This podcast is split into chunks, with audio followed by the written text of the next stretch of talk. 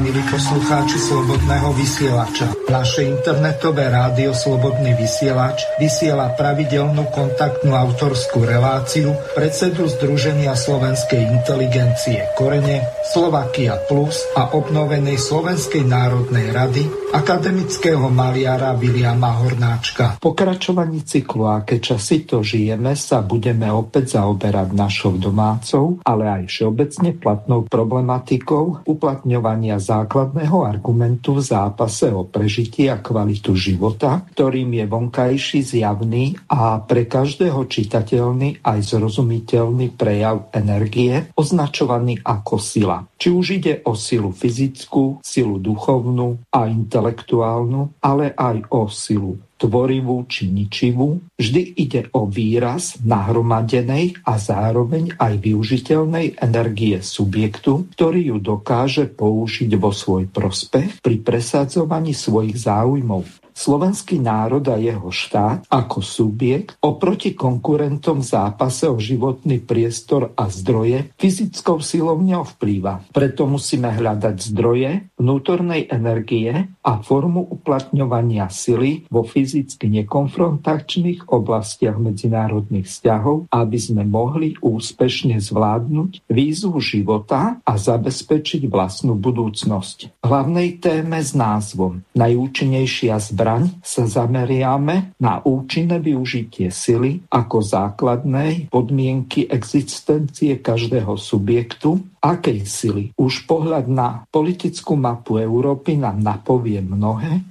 a je iba na nás, ako budeme chápať a akceptovať daný stav a pomer síl v našom geopolitickom priestore aj v širších globálnych súvislostiach. Z týchto skutočností by mala vyplývať aj štátna doktrína Slovenskej republiky ako odborníkmi vypracovaný a pre akúkoľvek politickú koalíciu, či už opozíciu, všeobecne záväzný dokument vyjadrujúci konštantné zásady nášho konania vzhľadom na objektívne skutočnosti, ktoré nemáme silu zmeniť. Život je však neustály vývoj a situácia aj pomer síl sa môžu zmeniť. Na tento vhodný historický okamih musíme byť pripravení a mať vlastný projekt využitia situácie na náš národno-štátny prospech. Je to úloha každého zodpovedného subjektu. V zmysle našej overenej metódy náročnosť, kritickosť a tvorivosť budeme spoločne hľadať a navrhovať spôsoby, ako sa na vlastných skúsenostiach z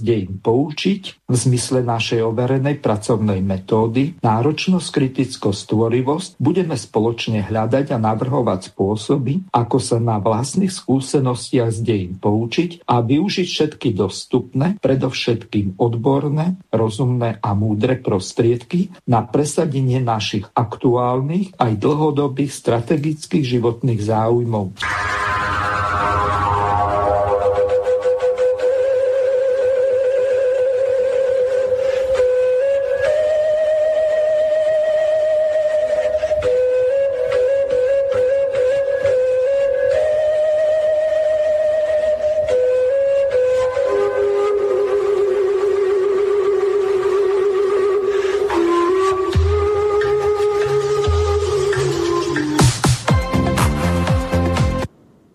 Vážení poslucháči, vítam vás v autorskej relácii pána Viliama Hornáčka. Srdečne pozdravujem vás, pán Hornáček. Všetko dobré vám aj všetkým poslucháčom. Prajem. Teším sa aj ja, že po dlhšom čase, po mesiaci opäť vás máme naživo v relácii. Takže čo ste pre našich poslucháčov po mesiaci opäť pripravili? No, to, čo ste čítali, ano. tak to sme pripravili a budeme sa venovať téme, ktorá skutočne nie je len slovenskou, je všeobecnou, ale budeme sa jej venovať, keďže máme slovenské korenie z nášho slovenského hľadiska. Čiže nebudem sa zaoberať najúčinnejšími zbraňami, ako by to videli možno Číňania alebo iné veľké štáty a národy, ale z nášho hľadiska slovenského, aby sme si povedali, že e, tá účinnosť zbraní sa môže rôznym spôsobom chápať, z rôznych eh, hľadísk sa môže hodnotiť. No a je na nás, samozrejme, predovšetkým na intelekte ľudskom je to závislé, ako budeme aké zbranie používať, pretože ako polovník môžem povedať, že darmo budete mať kanón, ak idete s tým kanónom na vrabce, tak je to nezmyselné. Stačí na to vzduchovka, dalo by sa povedať, a treba vždy priliehavo určitú zbraň, ktorá je najúčinnejšia e, v tom prípade. Takže v každom prípade rozhodujúci je vždy intelekt. A ako predseda Združení slovenskej inteligencie mám svojím spôsobom aj povinnosť sa takto dívať na veci. Nakoniec všetky rozhodnutia rozhoduje ľudský intelekt nič sa neudie len tak samovolne, okrem nejakých reflexných pohybov, ale na, na tých teda nezávisí skutočne tá kvalita použitia zbrane. Takže budeme hovoriť o tom, no a najprv by sme sa ale mali, tak ako býva našim zvykom, poučiť na tom, čo sa odohralo pred nami a vybral som niektoré veci, ktoré sa, ktoré sa medzi 2. aprílom a 29. aprílom, teda od nášho posledného stretnutia po dnes, udiali kde by sme mohli demonstrovať o to, ako sa používa teda používajú rôzne zbranie, no, od diplomácie až po teda vojenské prostriedky. Rôznym spôsobom, niekedy múdro, niekedy nemúdro, niekedy účelne, niekedy neúčelne, ale dá sa poučiť aj na negatívach, aj na pozitívach, lebo sa hovorí, že na každom zle je aj niečo dobré. A my sme toho dobrého veľa v dejinách nezažili, sa urobili niektoré zásadné, zásadné e, chyby, štátno-politické, dalo by sa povedať, už v časoch teda staroslovenských, staroslovenského kráľovstva, staroslovenskej ríše. Pán Hornáček, na chvíľu ja vám zoberiem slovo, hoci veľmi nerad. Pripomeniem našim poslucháčom relácia Slovenské korene je kontaktná. Telefónne číslo bude aktívne po 18. hodine 30. minúte, čiže od pol 7. budete do pol 8. môcť volať. E, o teraz e, môžete využiť e, e-mailovú adresu studio.bb.juh zavináč slobodnyvysielac.sk po prípade aj zdvojenie s rovnakou e-mailovou adresou studio.bb.juh zavináč gmail.com com, to znamená s gmailovou doménou, po prípade zelené tlačítko na našej web stránke na ľavej strane v tvare obálky a môžete položiť pánovi Hornáčkovi otázku do štúdie, ja mu ju prečítam a potom sa bude pokúšať na ňu vám veľmi zrozumiteľne a fundovane odpovedať. Nech sa páči, pokračujte. Dúfajme, dúfajme. Ďakujem pekne. Takže povedali sme si ten úvod a môžeme teda začať, aby sme nestrácali čas, lebo je to téma veľmi zložitá. Ako som povedal, mnohých hľadisk sa možno na ňu pozrieť, aby som bol veľmi rád, keby sa zapojili poslucháči a povedali aj svoje osobné skúsenosti a návrhy, ako teda tie naše zbranie na obranu našich záujmov, pretože je zaujímavé, však budem o tom hovoriť potom vo výklade slova zbraň, že u nás to zbraň je odvodené od sa brániť, teda nemá ten agresívny charakter, ako by bolo a Arúdie i aružie je veľmi podobné, kým arúdie v, slova, teda v ruštine je, je, je nástroj, tak arúžie je teda obranný nástroj, dalo by sa povedať. Takže aj tu si treba povedať, že jazyk vyjadruje teda mentalitu národa alebo národného zoskupenia najpresnejším spôsobom. A bolo by sa treba venovať vždy výkladu pojmu, aby sme vedeli, ako to chápeme my, ako to chápali latíny, teda Rímania starí, ako to chápali, ako to chápu Angličania, ako to chápeme my, ale o tom neskôr. Takže teraz sa pustíme do toho, ako to sa vlastne e, prejavovali tie rôzne zbranie ako, ako, ako nástroje na, na ubránenie sa alebo útočenie, získanie niečoho, ako sa používali. No, začnem niečím, čo by ste možno povedali, že ako som tam našiel zbraň. V roku 1848, 2. apríla, vo viedenskej reštaurácii, ja tu mám napísané krčme, lebo to bola krčma už Perlu, alebo už Perla, sa konalo stretnutie zástupcov všetkých slovanských národov Habsburskej monarchie. Rokovali o užšej spolupráci svojich národných hnutí, ktorú Ludovič Tur pokladal za podmienku získania národnej slobody. No pod, samozrejme však teda je bol to inteligentný človek, predpokladal to veľmi správne a tu je, spomínate si na to heslo, v jednote je sila, v jednote je sila, áno. To je staré a väčšie heslo, to patrí k tým nespochybniteľným pravdám. Nakoniec sám náš organizmus vie o tom, že len v jednote, keď spoločne všetky a každá jedna buňka osve a spoločne všetky dohromady fúkajú, ako sa vraví, do jedného mecha, len vtedy môže byť ten organizmus úspešný. Takže tu sa ako zbraň použila toto heslo ako taký raziaci štít. V jednote je sila. A pochopili, že jedine spoluprácou môžeme niečo dosiahnuť a je pravdou, že nakoniec po tej prvej svetovej vojne, ktorú aj západní historici považujú za víťazstvo slovanstva, myslím, že vtedy mali len dva, dva národy e, slovanské, mali svoje štáty, alebo len jeden dokonca, Rusko. No. A po prvej svetovej vojne, však vieme teda aj tie Wilsonové a tak ďalej a tak ďalej, požiadavky sa to... Roz... A dnes dalo by sa povedať, že každý slovanský národ, okrem lužických Srbov, ktorí, ktorí sme nechali teda bez pomoci vymrieť, čo je naša obrovská chyba slovanská, tak tí nemajú svoj štát, ale majú. No. Zas na druhej strane treba povedať, že tá spolupráca je o mnoho horšia, ako bola kedysi v tom v tej krčme Šperlu, kde sa dohodli, že si budú pomáhať, aj si teda pomáhali, vtedy, keď bolo zle. A teraz, keď už nie je až tak zle, tak si naraz už ako keby nepomáhajú a nevedia si ani prísť niekedy na slovo, teda na meno.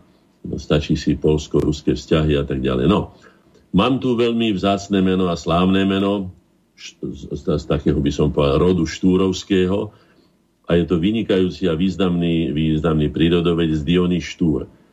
Prečo to hovorím? Pretože aj autorita ako osobnosť, ako teda ten najvyšší stupeň osobnosti, ktorá je akceptovaná, je veľmi silnou zbraňou.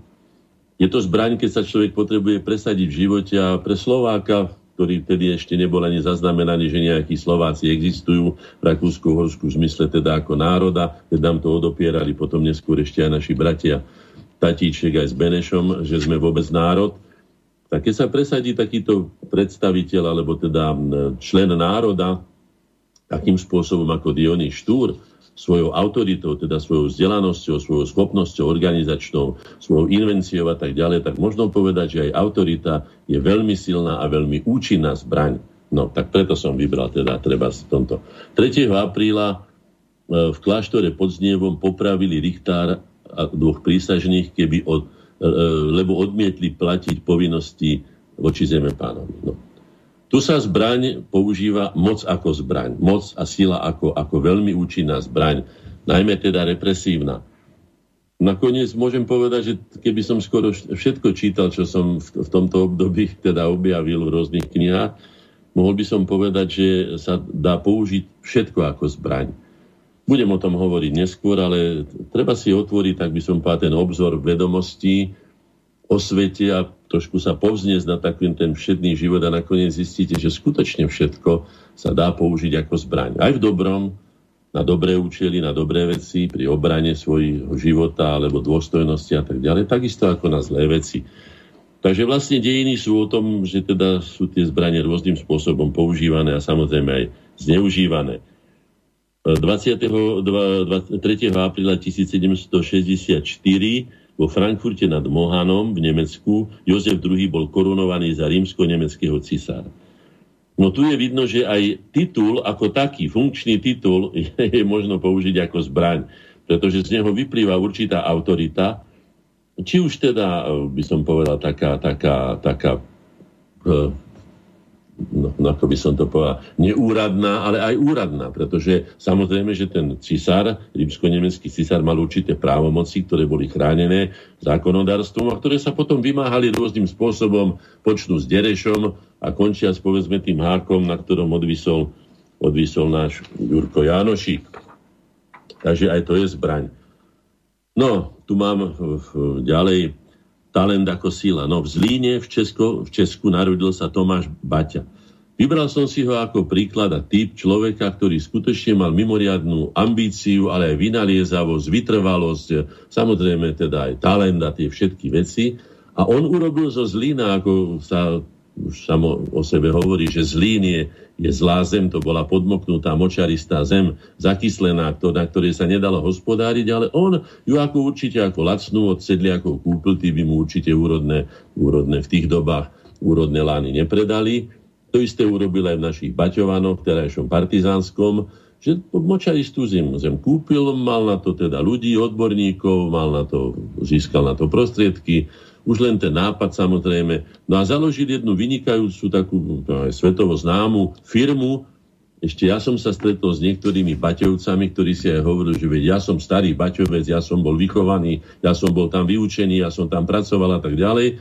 A napriek tomu, že to bola svojím spôsobom veľmi, veľmi efektívne využívaná pracovná sila, ktorá bola doslova vyžmíchaná podobne ako ten Fordizmus, to poznáme, to bolo veľmi podobné.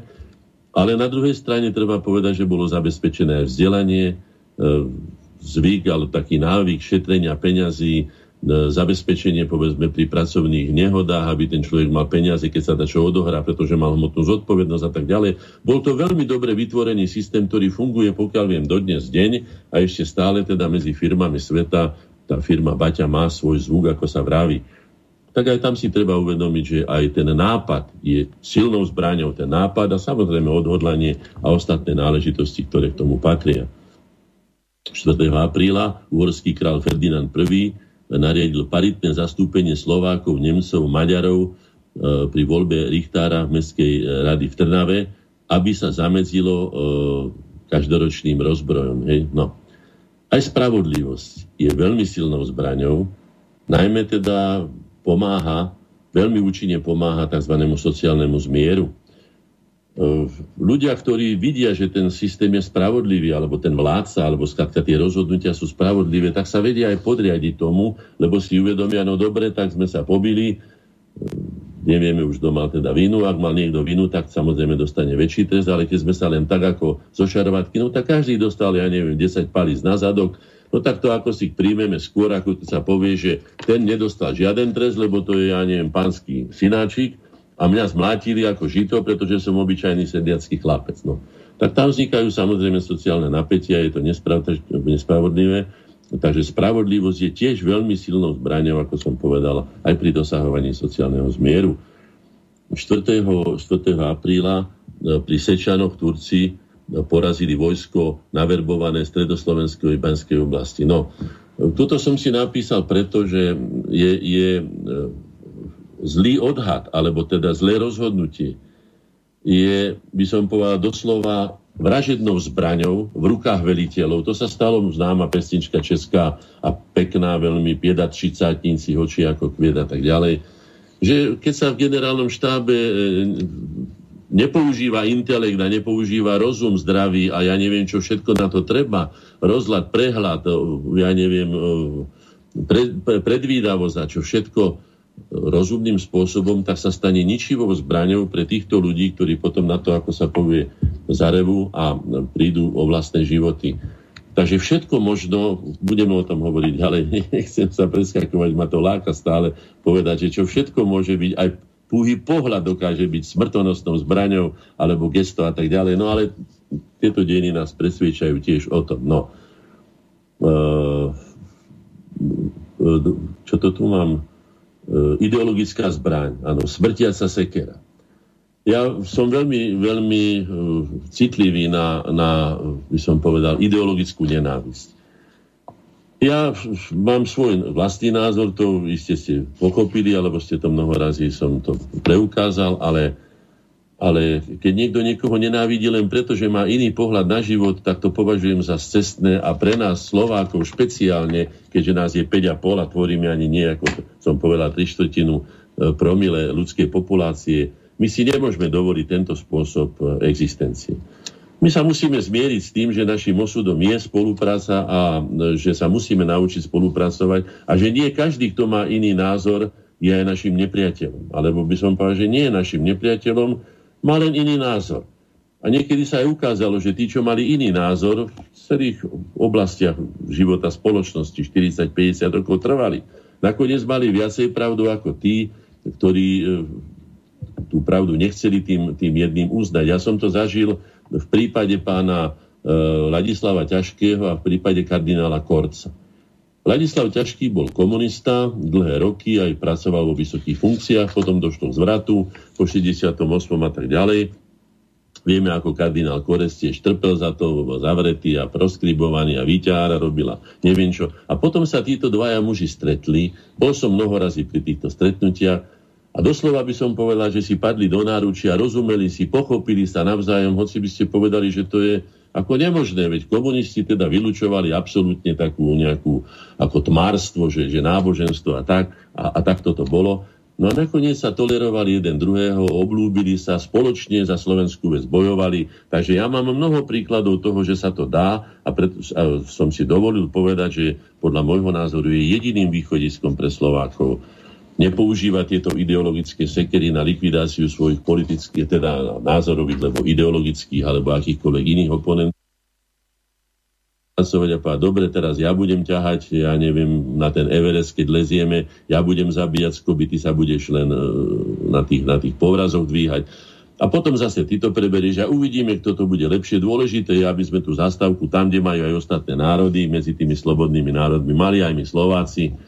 A takto musíme sa nejakým spôsobom naučiť, či nebude to jednoduché, samozrejme. No.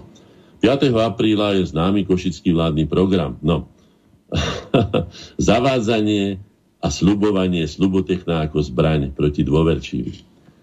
Ja som to mnoho razy hovoril, že v slovenských školách by mala byť zavedená aspoň raz do týždňa hodina nedôverčivosti. A prečo to hovorím? Slováci sú až rozprávkovo alebo až detský, až naivne detský dôverčiví, hoci celé dejiny im hovoria, aby boli nedôverčiví.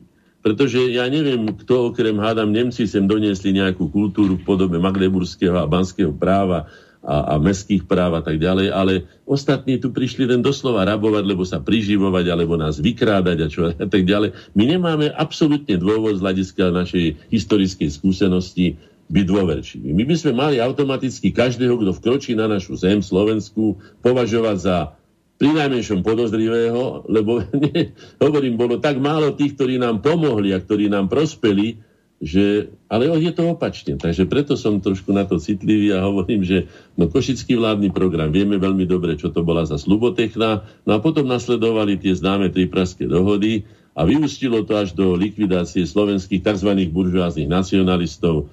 A tam už je jedno, ako som povedal mnoho razy, že bohužiaľ teda tieto naše bratské E, vzťahy, e, štátne vzťahy v Československej republike boli teda zaťažené jednostranne, treba povedať jednoznačne, jednostranne z českej strany aj politickými vraždami a to bez ohľadu na to, a mne sa to tak rímuje, číslo Tisa alebo Klementisa.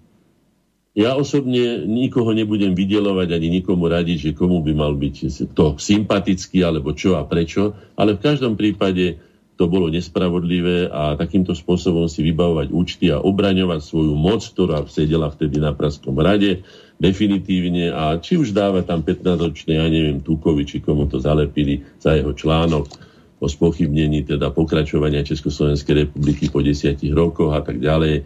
No, nasypalo to do súkolia tohto štátneho spolužitia týchto dvoch našich národov Ehm, toľko piesku a toľko škripotu, že do dneska deň to ešte škrípe pod zubami a nie je to dobré a bola to veľmi škodlivá politika. Vyhýbajme sa tomu jedni aj druhý, aby sme to nerobili.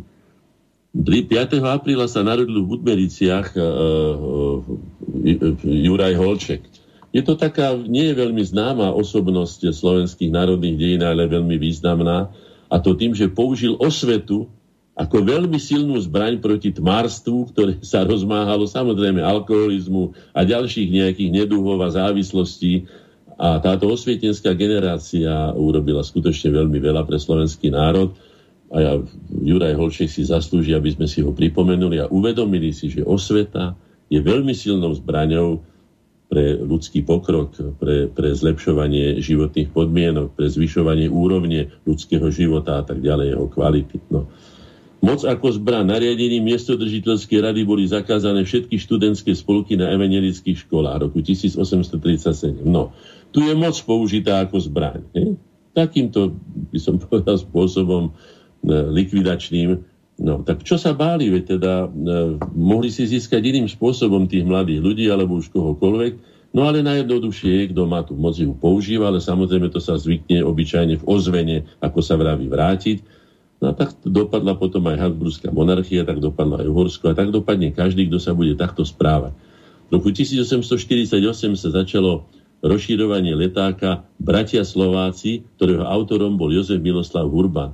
Vyzýval sympatizantov Slovenského národného hnutia, aby sa zasadili za jazykové práva a dôstojné zastupovanie svojho národa z politických orgánov. No, o tom, že slovo je silná zbraň, a niekedy by som povedal aj rozhodujúca zbraň, myslím, že nemusím nikoho presviečať.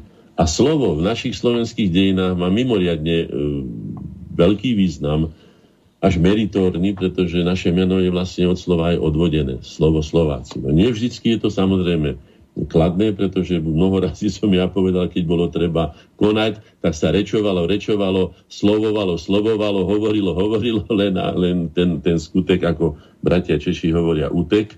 Takže som povedal, že niekedy by bolo dobre Slovákom ten jazyk vyrezať aspoň na, na pol roka, aby sa konečne dali do práce a prestali mleť prázdnu slamu jazykom. No ale zase v každom prípade je to, je to, je to hlavný klenot a, našej národnej kultúry. Nádherná naša milovaná, prekrásna, bohatá Slovenčina, naša materčina. No. 6. apríla roku 1864 v Martine položili základný kameň E, prvej budovy Matice Slovenskej. No, kultúra ako zbraň. No, kultúra je mimoriadne silnou zbraňou. Už či ide o kultúru alebo pakultúru, ktorá sa na nás hrnie zo západnej časti našej zemegule, lebo už či kultúra alebo pakultúra, ono to má, ten kult tam je v každom prípade. Samozrejme veľmi závisí na tom, aké tie kulty tu sú. Či sú to kulty pozitívne, ktoré nás, ako sa hovorí, dvíhajú do vyšších výšok, do vyšších úrovní, alebo ponižujúce, úbohé a deptajúce, ako to často počujeme v tom repovaní a všelijakých iných prejavoch, e, kakofóny a disharmónií, ktoré rozleptávajú nakoniec ľudskú psychiku, ako sa ako som sa teda dočítal, ešte aj CIA podporuje týchto reperov a všelijakých týchto, týchto deštruktorov, ktorí len na základe revu a decibelov vlastne upútávajú pozornosť obrovských más. Typickým príkladom sú povedzme tá tzv. pohoda, čo bývala, alebo ja neviem, aké iné festivaly vo svete bývajú. Videl som to aj na Malorke. Keď som sa dostal takýmto veciam, no považujem to za ponižujúce, kde ľudia ako opice viac menej buď teda podnapitý alebo nafetovaný, ja neviem, ale normálny človek by sa takýmto spôsobom nesprával. Ako opice skáču na úplne primitívnu hudbu, za veľmi primitívnych pohybov a tak ďalej a tak ďalej. No takže kultúra v každom prípade, v prípade Matice určite áno. No a tá kultúra, na tu treba byť veľmi opatrný. A viete, kto je najznámejší slovenský reper okrem nejakého rytmusa? Prosím?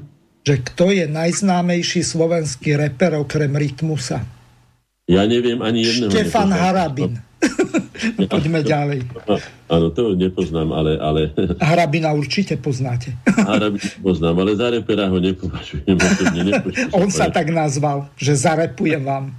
Dobre, no však Politici sú rôzni. V roku 1970 v Prahe sa zúčastnil najstarší, teda zúčastnil, sa začali majstrovstva sveta v, v Európy v ľadovom hokeji.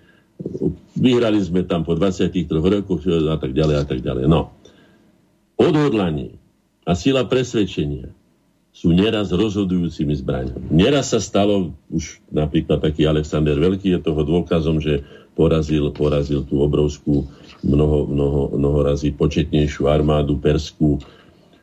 A iné príklady sú. Nakoniec aj obliehanie Viedne je príkladom, kde sa odvážil odvážnym teda, teda útokom a samozrejme isté aj premysleným E, Jan Sobiesky a vlastne zachránil nielen Viedeň, ale aj západnú civilizáciu, ktorá bola teda veľmi ohrozená, myslím, roku 1683, ak sa nemýlim, bolo to práve na Máriu toho 12. to bolo to také známe. No. Takže aj toto je veľmi silná zbrania, treba si to vážiť a treba si aj uvážlivo ju používať, lebo niekedy skutočne môže rozhodnúť o tom, že sa niekto rozhodne. Si predstavte, ja som to tiež zažil, že sa proti mne pustil kohút, na kohút proti mne ja mám tak 95 kg. kohút má, ja neviem, 5 kg, alebo 4, to je jedno. No v každom prípade som mal preva. No ale bol taký rozčúlený, že ja neviem, som asi fotil sliepky, alebo aj jeho, tak sa do mňa pustil, takže tá jeho odvaha, no normálne ma zahnal. Tak ma zahnal a som utekal preč, aby mi nevyškriaval oči, alebo ja neviem čo. No. Takže takto aj na vlastnej, by som pár skúsenosti to môžem potvrdiť, že tá odvaha, odhodlanosť e, je, je veľmi, veľmi silnou zbraňou. E, v Banskej Bystrici roku 1873 časopis Svornosť, hlásajúci asimiláciu Slovákov, inak práve v tomto časopise prvý raz teda odznela požiadavka zatvorenia slovenských gymnázií, teda časopis s takým krásnym názvom Svornosť, vidíte, ako bol zneužitý, ale tu je to, čo som si ja napísal k tomu ako poznámku, tlač ako mimoriadne silná zbraň. A zvlášť dneska pri elektronických médiách budeme o tom hovoriť potom ďalej. Ale treba si uvedomiť, čudujem sa ja aj Mečiarovi a čudujem sa aj, aj, aj povedzme Ficovi, že teda si nezabezpečili, dokonca Mečiar aj predal, myslím, že národnú oblúdu, jak sme to nazývali národnú obrodu, hej, myslím, že Majskému, či komu to bolo tak, hej, Janko Smolec o tom hovoril, že sa vzdali takéhoto silného nástroja. Ako vidíte v programu vyhlásení vlády si pán Matovič trúfa e, do každej schránky, doslova schránkovať teda noviny do každej rodiny a, a komunikovať, ako to znamená, že už dopredu preventívne si pripravovať čokoľvek, tam už samozrejme, že sa dá zdôvodniť čokoľvek. Na tom je známy taký príklad tej relativity pravdy. Veď, neviem, či poznáte ten taký vtip, že Bu Adam, neviem, či je to turecké, alebo jaké hovorí žene, že mám navštevu, že hýbaj zobrať nejaký sír, sír je e, výživný, ľahko straviteľný a, a tak ďalej a tak ďalej. A žena ide a hovorí, ale nemáme žiaden sír. No dobre, že nemáme sír, lebo sír je ťažko straviteľný a môže aj sa zub vylomiť a neviem čo. A tá na neho pozerá a hovorí, a, a tak teda čo je pravda? No pravda je to, čo sa mi teraz momentálne hodí. No takže to sa dá v tlači veľmi dobre zariadiť a pán Matovič s tým bez pochyby ráta, pretože je to veľmi schopný manažer, tomu zase treba uznať, čo sa týka vlastnej popularizácie. Či je schopný manažer ohľadom štátu, to už sme sa mali možnosť presvedčiť pri jeho plačkovaní. No ale to už nechajme dneska tak. 8. apríla v Ríme sa uskutočnil kongres utláčaných národov. Znovu sa tu opakuje to jednota ako zbraň. Jednota a sila a sila ako zbraň. No to sme si už hovorili v tom hostinci už perlu. Poďme ďalej. 9. tu mám rozumnejšie ako súčasné E, Národné zhromaždenie schválilo územnú organizáciu, áno, územnú organizáciu v roku 1969. apríla. Môžem povedať, že aj keď to bolo 1960 za komunistického režimu, že mali viacej rozumu ako naša garnitúra, bol som osobne pri tom a tvrdo som oponoval súčasné územnosprávne členenie, to tzv. rozkuskovanie Slovenska, ktoré máme dnes. A vtedy schválili Slovensku tri kraje a 33 okresov. Ja si myslím, že by to úplne stačilo aj dnes a mali sme pri tom zostať. Vydali sme celý zborník a pánovi Mečiarovi sme ho dali. Ja som bol vtedy členom HZDS, tak bolo to veľmi odvážne aj som na to doplatil, som vyletel z politiky, ale to je môj osobná záležitosť. Jednoducho obhajovali sme, že Slovensko nemá byť takýmto spôsobom, ani to nie je potrebné pri dnešných komunikáciách, vlakových spojov, e, e autobusových a, a autových, aby sme ho takto rozbili na, na, na, na, na tuším 78 či koľko okresov. V roku 1909 noviny amerických Slovákov napísali teda v Pittsburghu, nech žije neodvislý slovenský národ. Prvý raz tak bola otvorená, otvorene vyjadrená požiadavka slovenskej nezávislosti a bolo to roku 1909. Treba to dať do istých súvislostí, že sa prebudilo mnohé po tej, po tej masakre, ktorá sa odohrala roku 1907 v Černovej a vďaka teda takým osobnostiam ako, ako Björsten Björson a ďalší nám pomohli sa dostať teda do vedomia sveta, aj keď na to zaplatilo 15 ľudí životom a ďalší teda ťažkými žalármi ale zase sa možno povedať, že e, všetko zlo, ak teda sa použije rozum, ktorý patrí medzi najsilnejšie zbranie človeka, o tom budeme tiež hovoriť, e, tak sa teda využiť každé zlo dá aj na to dobro, aj na prospech slovenského národa a to sa stalo v tomto prípade. Zároveň v roku 1909 Uhorský snem prijal sústavu nových daňových zákonov, ktoré niesli, uniesli zmeny najmä teda v oblasti priamých daní. Tu je zase priama politická moc, teda ako, ako veľmi silná zbraň, ktorá dokáže nadiktovať celému spoločenstvu, celému štátu, teda to, čo buď rozumné, alebo niekedy aj mnohorazí aj nerozumné a jednoducho potom to môže vymáhať aj, aj e, ako, teda zákonnú povinnosť. V Košiciach roku 1931 vznikol prírodovedecký klub, ktorého cieľom bolo rozvíjanie prírodných vied. No tak to je chválihodné, pretože vzdelanie patrí k jedným z najsilnejších zbraní Človek, ktorý má vedomosti, ten sa toho, ako sa vraví, ani bez lávky na druhú stranu potoka neprevedú, ani bez rebríka napoval. Takže vážme si vzdelanie, vieme veľmi dobre, že na ňom vlastne stojí aj, aj veľká časť moci tých, ktorí aj dnes ovládajú svetové dejiny, alebo teda svetové dianie, aby som bol presnejší. A majú informácie z prvej ruky, my máme ich skreslené, máme ich všelijaké domotané, protichodné, polopravdy a neviem čo všetko, tak oni majú presné a vedia presne, čo majú robiť. My im dovolíme robiť na našich školách e, testy s našimi deťmi, robiť im tu na prieskumy a neviem čo všetko. To by malo byť predmetom štátneho tajomstva. Oni potom presne vedia, čo majú tým ľuďom ponúknuť, po čom tí ľudia túžia a tým pádom manipulujú s národmi, by sa povedať, v ich vlastných hraniciach miešajú sa do vecí, do ktorých by ich nemalo nič byť. Uhorské korunovačné klenoty boli na rozkaz Jozefa II. roku 1784 13. apríla prevezené z Bratislavy do Viedne. Nebolo to také posilnenie teda, ten centralistickej habsburskej moci. No tak tu je jasne vidno, že tá autorita toho cisára bola taká, že skladka takéto veci, ktoré vlastne nepatrili do Viedne, ale patrili teda do Uhorska, každom prípade boli prevezené, lebo tá autorita bola použitá ako zbraň v tomto prípade. V roku 1841 vydal pápež eh, Gregor XVI bréve, ktorým zakázal katolickým kňazom v Uhorsku, aby požehnali manželstva eh, teda nekatolíkmi. Ešte ja som to zažil, hovoril mi to môj detko, že boli problémy, my sme boli teda katolíci, ale teda mal jeden z e, mojich stríkov, teda zo synov toho môjho detka, ktorý mi to hovoril, že priviedol evaneličku domov a že museli si žiadať nejaký dispens. No, takže bolo to ešte nie tak dávno, ešte to platilo. E, ja veľmi kvitujem a veľmi si vážim e, spoluprácu Mojzesa s Kuzmánim, teda katolíkov s evanielikmi, ktorí prvý raz po tých nešťastných bojoch, ktoré sa tu odohrávali stáročia, či už pod hlavičkou stavovských povstaní tzv., alebo iným spôsobom sa tu skutočne tieto dve konfesie e, doslova vyvražďovali a, a ničili si svoje, svoje e, kultové miesta. Takže chvála Bohu, že roku 1863 pri tisícom výročí príchodu Konštantina Metoda na naše územie, keď bola založená Matica Slovenska, si tieto dve konfesie podali ruky. A ja, ktorý sa teda snažím celých tých 30 rokov vo verejnej teda svojej funkcii ako predsedu združení spájať. Vždycky som to povedal a budem to hovoriť ešte dnes aj mnoho raz. Je to jediné naše východisko. Tuto mám pred sebou napísané múdrosť, svornosť, vytrvalosť, to svornosť.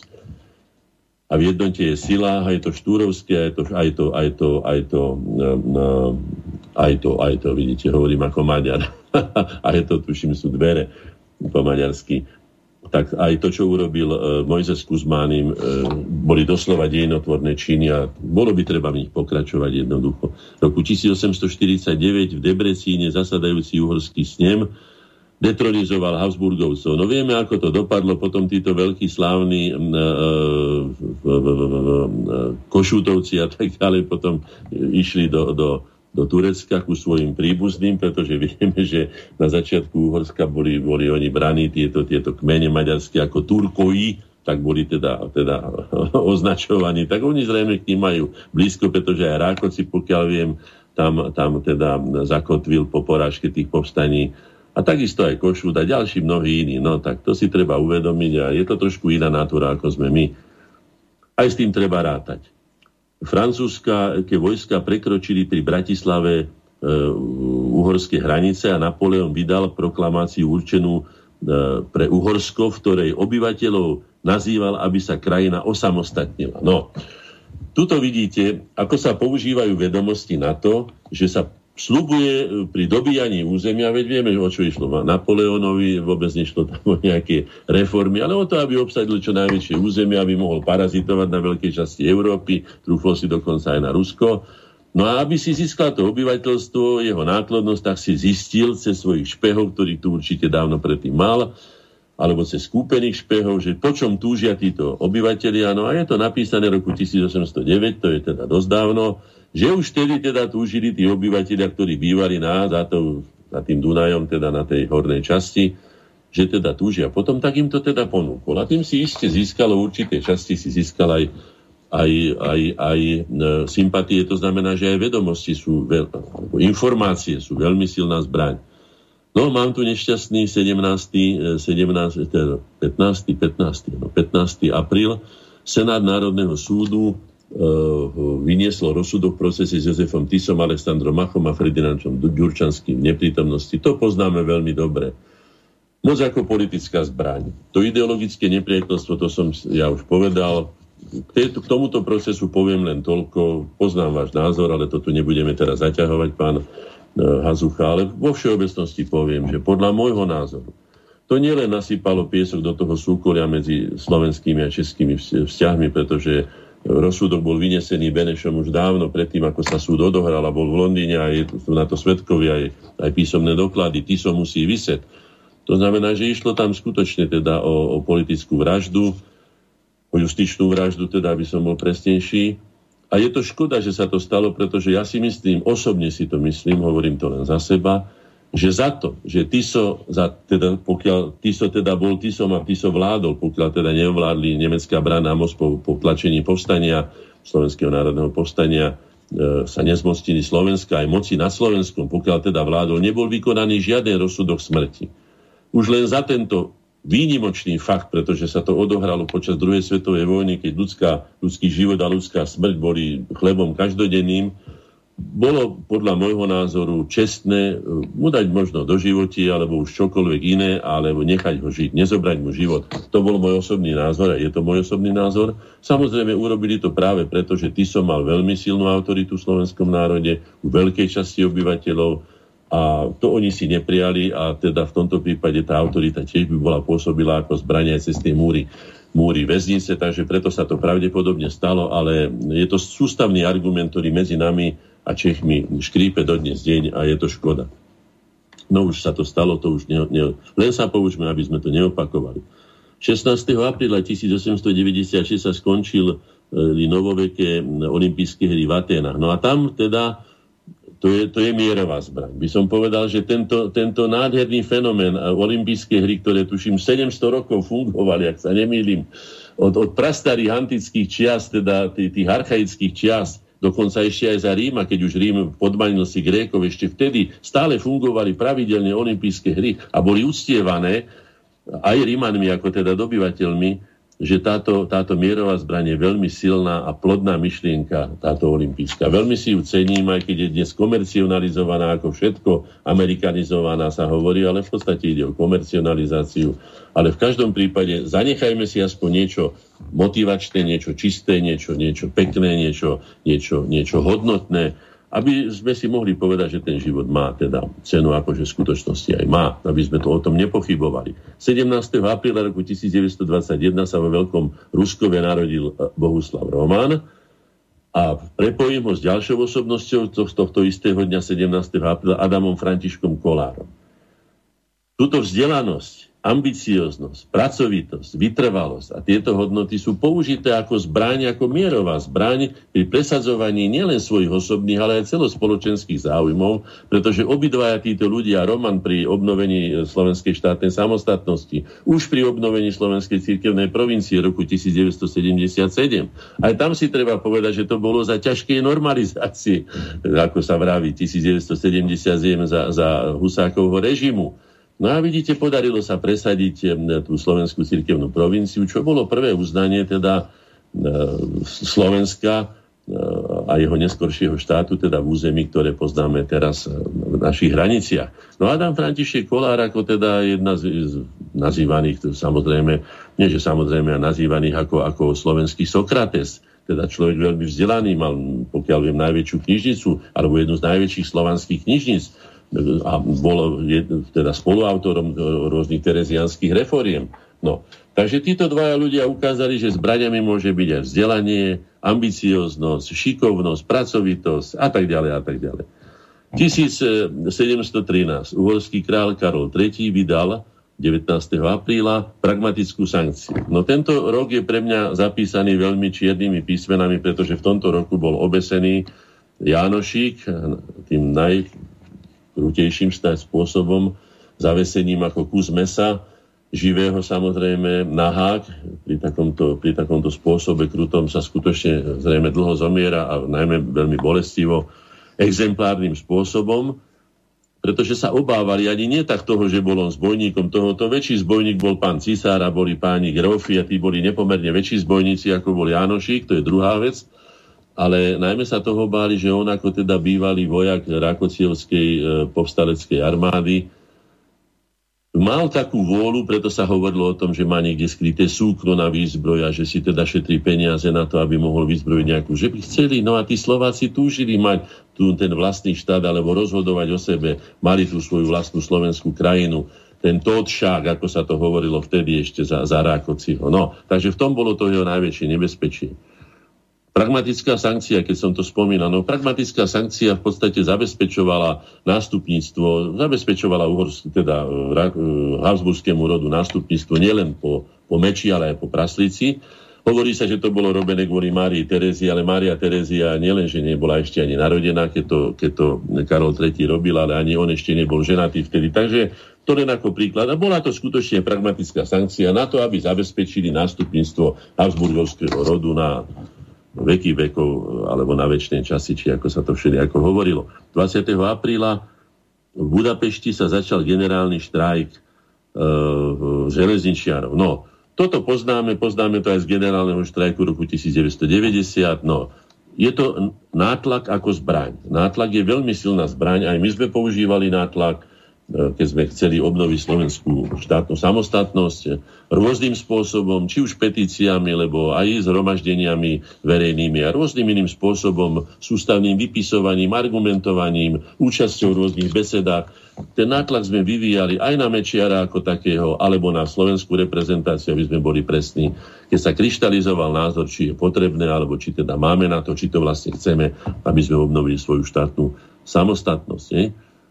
V roku 1990 oficiálne sa zmenil názov štátu Česká a Slovenská republika. No to si živo spomínam, to sme spomínali v našich reali- reláciách už predtým. Na tom sme sa podielali už aj my korene, že sme vy- vyvíjali tzv. občianský tlak, ktorý sme používali ako zbraň proti tým, ktorí nám odmietali rovnoprávnosť s inými národmi, národnú slobodu, zvrchované rozhodovanie. A tieto hodnoty, ktoré dnes máme, ale ako sa zdá, veľmi nepoužívame. Mám tu Samuela Tešedíka, ktorý je ďalším dôkazom, že vzdelanosť, tento, tento osvietenec tiež, že vzdelanosť je veľmi silnou zbraňou. 21. apríla 1848 v Prahe sa uskutočnila slávnosť na počas Ludovita Štúra Jozefa Miloslava Urbana, ktorí v ten deň prišli do mesta.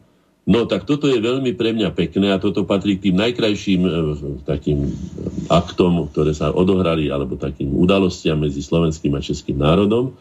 Aby som prečítal, čo Karel Havlíček, Borovský a Národné noviny vtedy, e, neviem, či to bol Karel Havlíček Borovský, neviem, ale v Národných novinách písali, že přielo se nazdar národnosti slovenské na slávu zámierom Štúrovým a Hurbanovým a zapomenutí i pere, pereat. Zapomenutí i pereat všem hanebným urážkám, ktoré sa u nás v neviedomosti a nedorozumiení na Slováky kydali. No, tak to bolo veľmi pekné, že si povedali, tak čo sme si, to sme si, predsa len sme si bližší, máme spoločný osud, obidvaja sme neslobodní, tí kňavia Maďari, tam tých zase Rakušáci, alebo teda Habsburgovci, tak si podajme ruky a vidíte, bolo to plodné, pomohlo to, nakoniec sa to podarilo aj našej generácii uzatvoriť toto úsilie, ktoré stálo nemálo krvi, bolesti, životov a zmarených všelijakých nádejí.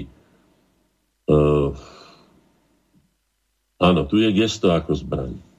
V roku 1990, 22. apríla, pápež Jan Pavel II s cieľom ustiť si pamiatku vierozvescov Cyrila Metoda prišiel na Slovensko a Pamätáme si, ako boskal slovenskú zem. No ja som to vtedy komentoval, že boskal ruský asfalt alebo sovietský asfalt, lebo tam zem nebola, ale už zoberme to ako symbolické, zoberme to aj z tej vážnej stránky. Skutočne to bolo veľké gesto, lebo toto robil iba tam, kde zostúpil, kde teda, teda považoval za rovnocenných partnerov Rím, teda pápežskej stolici. Takže bolo to veľké gesto, ktoré nám veľmi pomohlo a dodalo mnohým, najmä teda tým, tým nábožensky založeným ľuďom, dodalo teda, by som povedal, takú, takú, takú kinetickú energiu, aby sme sa pustili tým správnym smerom a stali sa takisto slobodným národom a zvrchovane mohli rozhodovať. V roku 1991, 23. apríla, to už som bol ja, teda v týchto verejných dejoch zainteresovaný, Predsedníctvo odvolalo z funkcie Vladimíra Mečiara a to, to bol dobrý pre, pre, pre, pre brept. No a zdvíhala sa moc zo zeme, ako sa to vtedy charakterizovalo a zdvihol ho vtedy Čarnogórsky, ale myslím, že len na niekoľko mesiacov, už 24.6. po voľbách, tento červotoč, ako sám seba nazval, že budeme červotoče, my budeme Áno, tak sa takto prezentoval. No miesto toho, aby povedal, že bude teda budovateľ a bude tvorca, tak bude červotoč. A preto mu ja neverím ani do dneska deň, aj keď sa už dá počúvať mnohé, čo hovoria aj ohľadom smerom na Rusko v poriadku, aj smerom na NATO, ale ja už tomu človeku po tých lapsusoch, ktoré urobil, že odoprel Čarnogurský a jeho zoskupenie, vtedy tam vlastne preto aj pochovali KDH, už oni ho začali zahrabávať a do, dokončil to hlina, zakryl to hlinou svojou definitívne, tak e, už vtedy oni odopreli slovenskému národu štátny jazyk slovenčinu, odopreli mu zvrchované rozhodovanie ústavu a odopreli mu samozrejme aj vlastnú samostatnú štátnosť. V roku 1836 sa uskutočila pamätná vychádzka štúrovcov na čele s Ludovitom Štúrom na Devín, kde si dávali slovanské mená. No tak je to veľký príklad a je to samozrejme tiež veľká zbraň, pretože zbraň na presadzovanie slovanskej vzájomnosti. Dávali si tie slovanské mená, priznali sa k svojej vlastnej pôvodnej identite, ktorá im bola upieraná, ktorá bola prekrývaná akýmsi maďaronstvom a neviem čím všetkým iným. No a samozrejme bola potom z toho pokračovali ďalšie deje, slovenské povstanie, obnovená slovenská, teda vytvorená Slovenská národná rada. A pri tej tabuli, ktorá na Devíne je, sme sa každoročne dlhé roky stretali my ako Slobodná rada Slovenského národa, ktorá obnovila Slovenskú národnú radu 1848 1. mája roku 2004 e, v deň vstupu Európskej únie na výsostné územie Slovenskej republiky, ako som si to ja vtedy dovolil povedať. A dneska sa ukazuje, že to tak aj v skutočnosti bolo. Ďalšia vec, talent ako, ako zbraň, ako veľmi silná zbraň na presadenie osobnosti. Mali sme geniálnych básnikov, viacerých medzi nich patril aj medzinárodne uznaný Janko Král. Skutočne jeden excelentný romantický básnik so, s vlastným videním, s vlastnou invenciou, s obohatením slovenskej aj svetovej kultúry, ako to myslím, že jeho no, anglický literárny kritik, ktorý skúmal, povedal, že dokonca v mnohých veciach prekonáva aj, aj Byrona Shelleyho po svojej obraznosti a tak ďalej. Samozrejme, naša slovanská obraznosť je iná, ako je povedzme anglosaská alebo germánska, to je prirodzené, možno preto ho to učarilo. V každom prípade nič to neberie z jeho geniality, takže aj talent môže byť zbraňou. 26. manipulácia ako zbraň. No, v Čechách, nie, v Černobyle, v Černobyle vybuchla jadrová elektrárna. Neviem, čo sa stalo, nemôžem to zodpovedne povedať, ale môžem povedať, že sa to do dneska deň traduje ako najväčšia uh, katastrofa teda uh, pri využívaní jadrovej energie. No, Fukushima ho mnohonásobne prekonala. O tom sa, ako vidíte, tichučko. Teda ne, nehovorí sa nič, ale už je otrávený, ja neviem, veľká časť je, e, Tichého oceánu, sa to dostáva zase na tú druhú stranu Američanov naspäť za to, čo im tam hodili do tej Hirošimy a, a a Nagasaki, tak to sa tak ako posmešky z toho robí, ale na posmechy to nie je. Je to veľmi vážna situácia. A osobne si dnes myslím, hoci na to nemám dôkazy, že to musela byť jedna z provokácií, pretože sa to odohralo, alebo teroristických aktov, eh, a to v roku 1986, teda v kľúčovom období tzv. perestrojky a glasnosti, keď sa odohrávali veci a bolo treba podlomiť sovietský zväz a vôbec celý tento tábor, a vtedy sa veci obyčajne takéhoto obrovského rangu nedejú náhodne. Ja mám s tým skúsenosti historické, keď si prečítate dejiny, alebo taký, taký toľko dejín, koľko som ich prečítal ja, tak aj vás napadne, že to sa určite neudialo len tak, že to bol pravdepodobne niekto tam buď dobre zaplatený, alebo to bolo dobre zohrané tak, aby práve vtedy sa toto stalo. Aby to skompromitovalo skrátka aj ten režim, aj ten štát a tak ďalej. No, mám tu roku 1883 bol vydaný zákon proti úžer. No tak úžera je nesmierne silná zbraň. My s ňou máme skúsenosti v cigánskych osadách, teda teraz, vieme, sa o tom často hovorí, ale úžera dlhé roky dusila slovenský národ e, až natoľko, že roku 1883 27. apríla musel byť prijatý zákon proti úžere, nakoľko sa dodržiaval alebo nedodržiaval, to vám nepoviem, ale keďže to bolo potrebné, tak si môžeme predstaviť ako zbraňou na ničenie takých obyčajných ľudí, ktorí sa zadlžovali a ktorí boli v takej núzi. Napríklad teraz je obrovské sucho a viem si predstaviť, že keď ľudia nemali peniaze a teraz nemali sa čím živiť a potrebovali e, živiť svoje deti, tak za akékoľvek e, úroky zobrali, zobrali, aby mohli teda svoje deti povedzme nakrmiť alebo zachrániť svoje hospodárstvo a tak ďalej. Takže úžera je svinstvo, je to odporný, od, od, odporné zneužitie e, človeka v núdzi. Vydieranie ako zbraň, občianský tlak, e, národné požiadavky, ústupky ako zbraň. No, e, v roku 1401 uhorský král Žigmund e, sa podarilo, bol zatvorený teda v Budíne, uväznený magnátmi, a kráľovi sa podarilo vyslobodiť sa z väzenia za prísľub, že sa ožení s dcerou jedného z týchto sprisahancov, Barbarou Cialskou. No vidíte, čo sa používa všetko. Aj sluby sa používajú, aj intrigy sa používajú ako zbraň. No zbranie majú, to je skutočne to, nie, je toho nepreberne. 29. teda dneska mocenské zbranie. 1870. uhorské ministerstvo vnútra vydalo nariadenie o evidencii spolkov. O dva roky sa sprístili podmienky trvajú, teda týkajúce sa členstva i činnosti spolkov a národnostné spolky mohli fungovať len ako literárne alebo umelecké. No bolo to roku 1873 a roku 1875 na to doplatila zatvorením Matica Slovenska. Takže to bolo v rokoch pre Slovákov veľmi teda neblahých, na ne neradi spomíname, ale dobre si na ne pamätajme, aby sa nemuseli už nikdy opakovať. V roku 1948 štátny úrad v Bratislave vynieslo rozsudky v procese so 17 obvidenými protištátnymi sprísahancami uh, súd ich odsúdil na úhrný trest 90 rokov a tak ďalej a tak ďalej. Ja si spomínam v tejto súvislosti na to, že boli vytvorené akčné výbory na likvidáciu v demokratickej strane a faktický výsledok relatívne slobodných volieb roku 1943-1946 posledných, kde na Slovensku zvíťazila demokratická strana a v Čechách zvíťazili komunisti. Tak toľko k tomu, čo som mal ku kalendáriu. A môžeme prejsť našej veci. No, ja si ešte na chvíľočku zoberiem slovo. Možno, pán Hornáček, e, spomínate si, o čom sme hovorili e, predtým, ako mi e, zazvonil ten súrny telefonát od jednej poslucháčky, ktorá organizuje jeden protest, ktorý by sa mal uskutočniť 1. mája na deň Sviatku práce. Ale keď si spomeniete, ja som vám hovoril o jednej takej pomerne zaujímavej veci a z hodov okolností vy ste presne tým dátumom 2. apríla začali. 2. apríla 1946 boli na furt vytýčené hranice medzi Československom a Sovietským zväzom, lepšie povedané medzi Slovenskou republikou a Ukrajinskou sovietskou socialistickou republikou a odvtedy sme prišli o 680 km slovenského územia, o celú podkarpatskú Rus a najmä o obce Aštvaň, Batva, Galoč, Komárovce, Malé Slemence, Pálať, Pavlov, Ratovce, Súry, Šalamúnova, Telgas. Tieto obce boli pričlenené k Sovietskému zväzu, lepšie povedané ku Chruščovovej Ukrajinskej sovietskej socialistickej republike.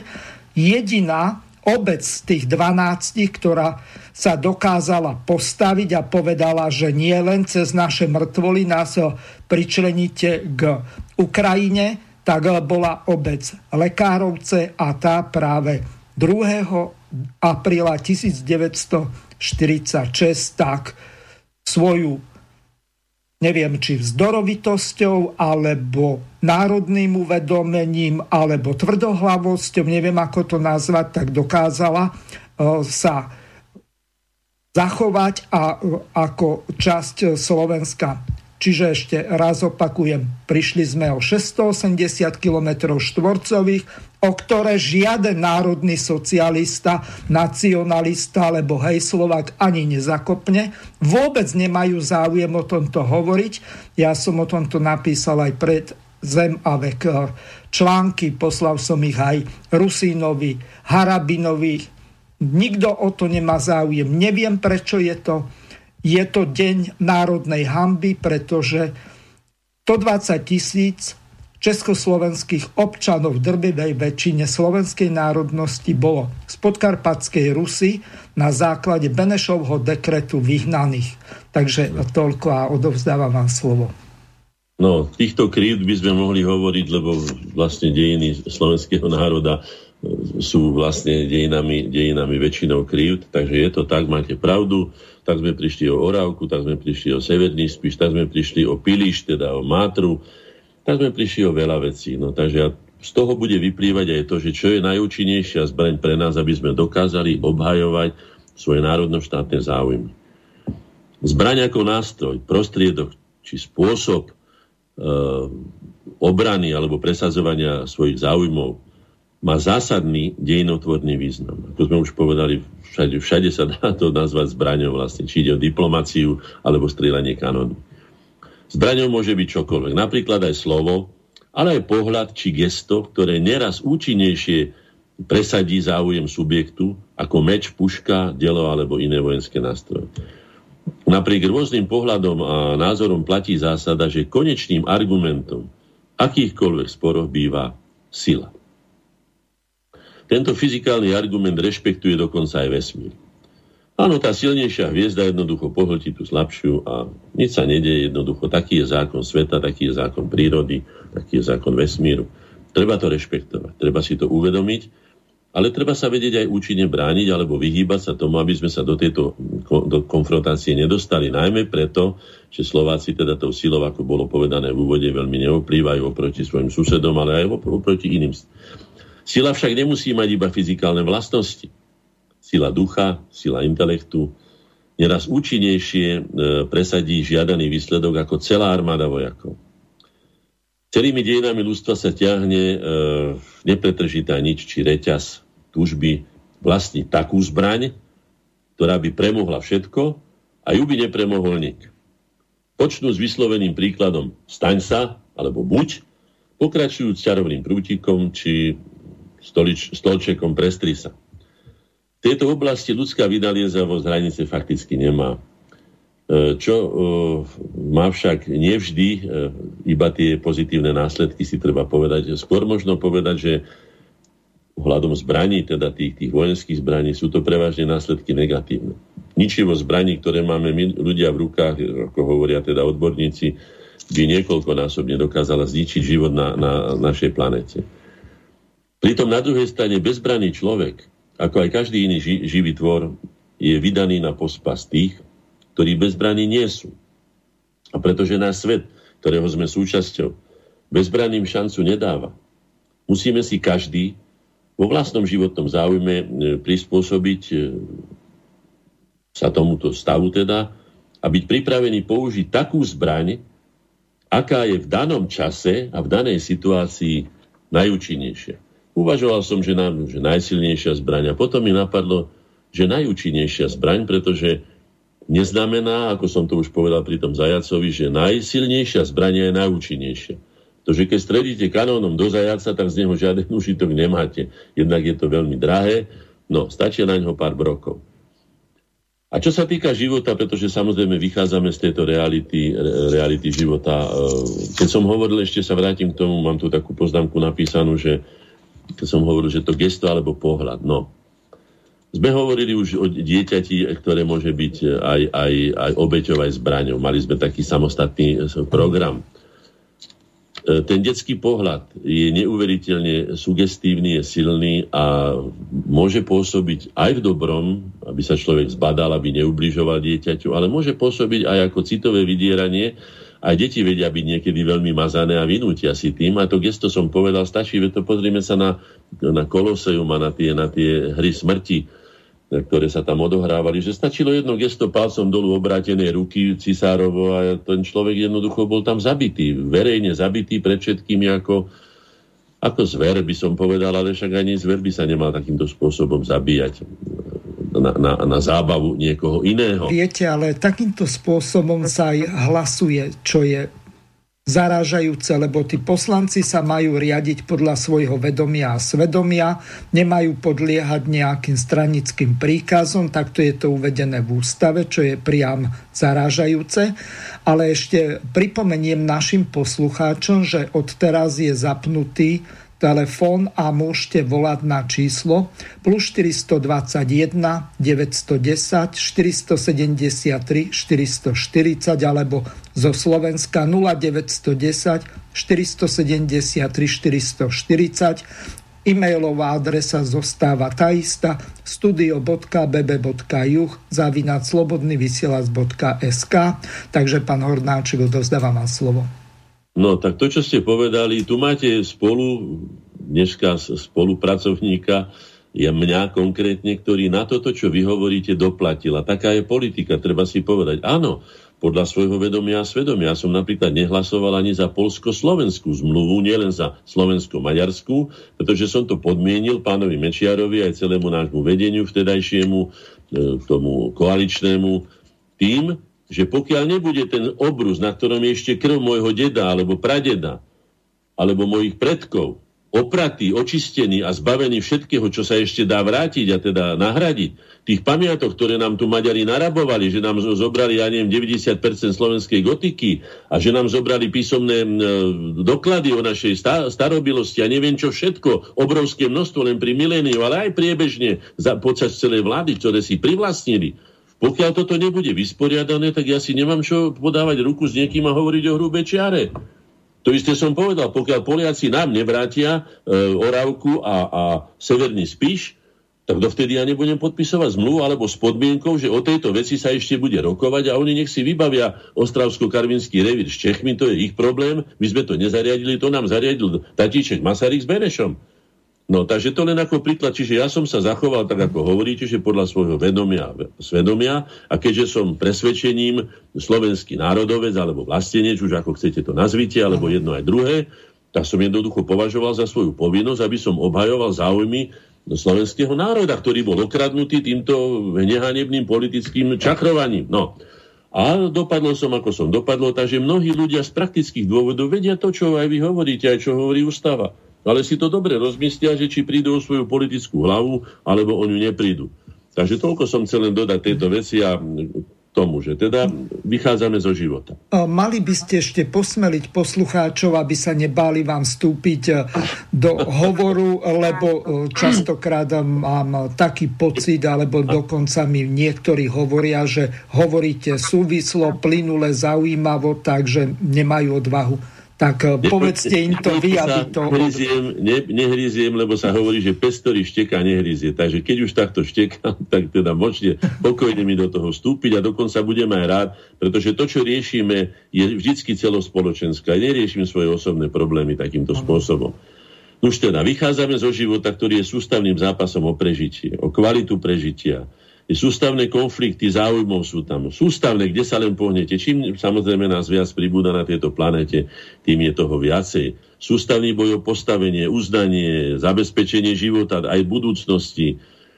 Základný riadiaci impuls našej činnosti, či už chceme alebo nie, je to náš najsilnejší inštinkt, je put seba záchovy. To znamená, že nemôžeme sa hrať ani na anielov, ani na čertov. Sme ľudia, sme takí, akí sme. Treba to rešpektovať a mali by sme si zapamätať, že ten základný riadiaci impuls, ten put seba záchovy, vlastne riadi naše konanie sústavne prítomný, tak ako povedzme tlkot nášho srdca. Pre mňa je srdce veľkým príkladom, pretože my si ani neuvedomujeme, že máme srdce, ale srdce je základom aj pre mozog. Keby to srdce nepumpovalo mu tam to, čo potrebuje, kyslík a živiny, tak by sme skladka ani nemysleli. To znamená, že srdce je taký, taký veľký, tichý hrdina, a základ života, symbol života by som to nazval, ktorý nás prevádza takisto ako tento put. Čiže sme tiež limitovaní, nie sme ako to hovorí, čítam teraz Rusova konkrétne, že človek sa rodí slobodným. No nerodí sa vôbec slobodným, ale kdeže?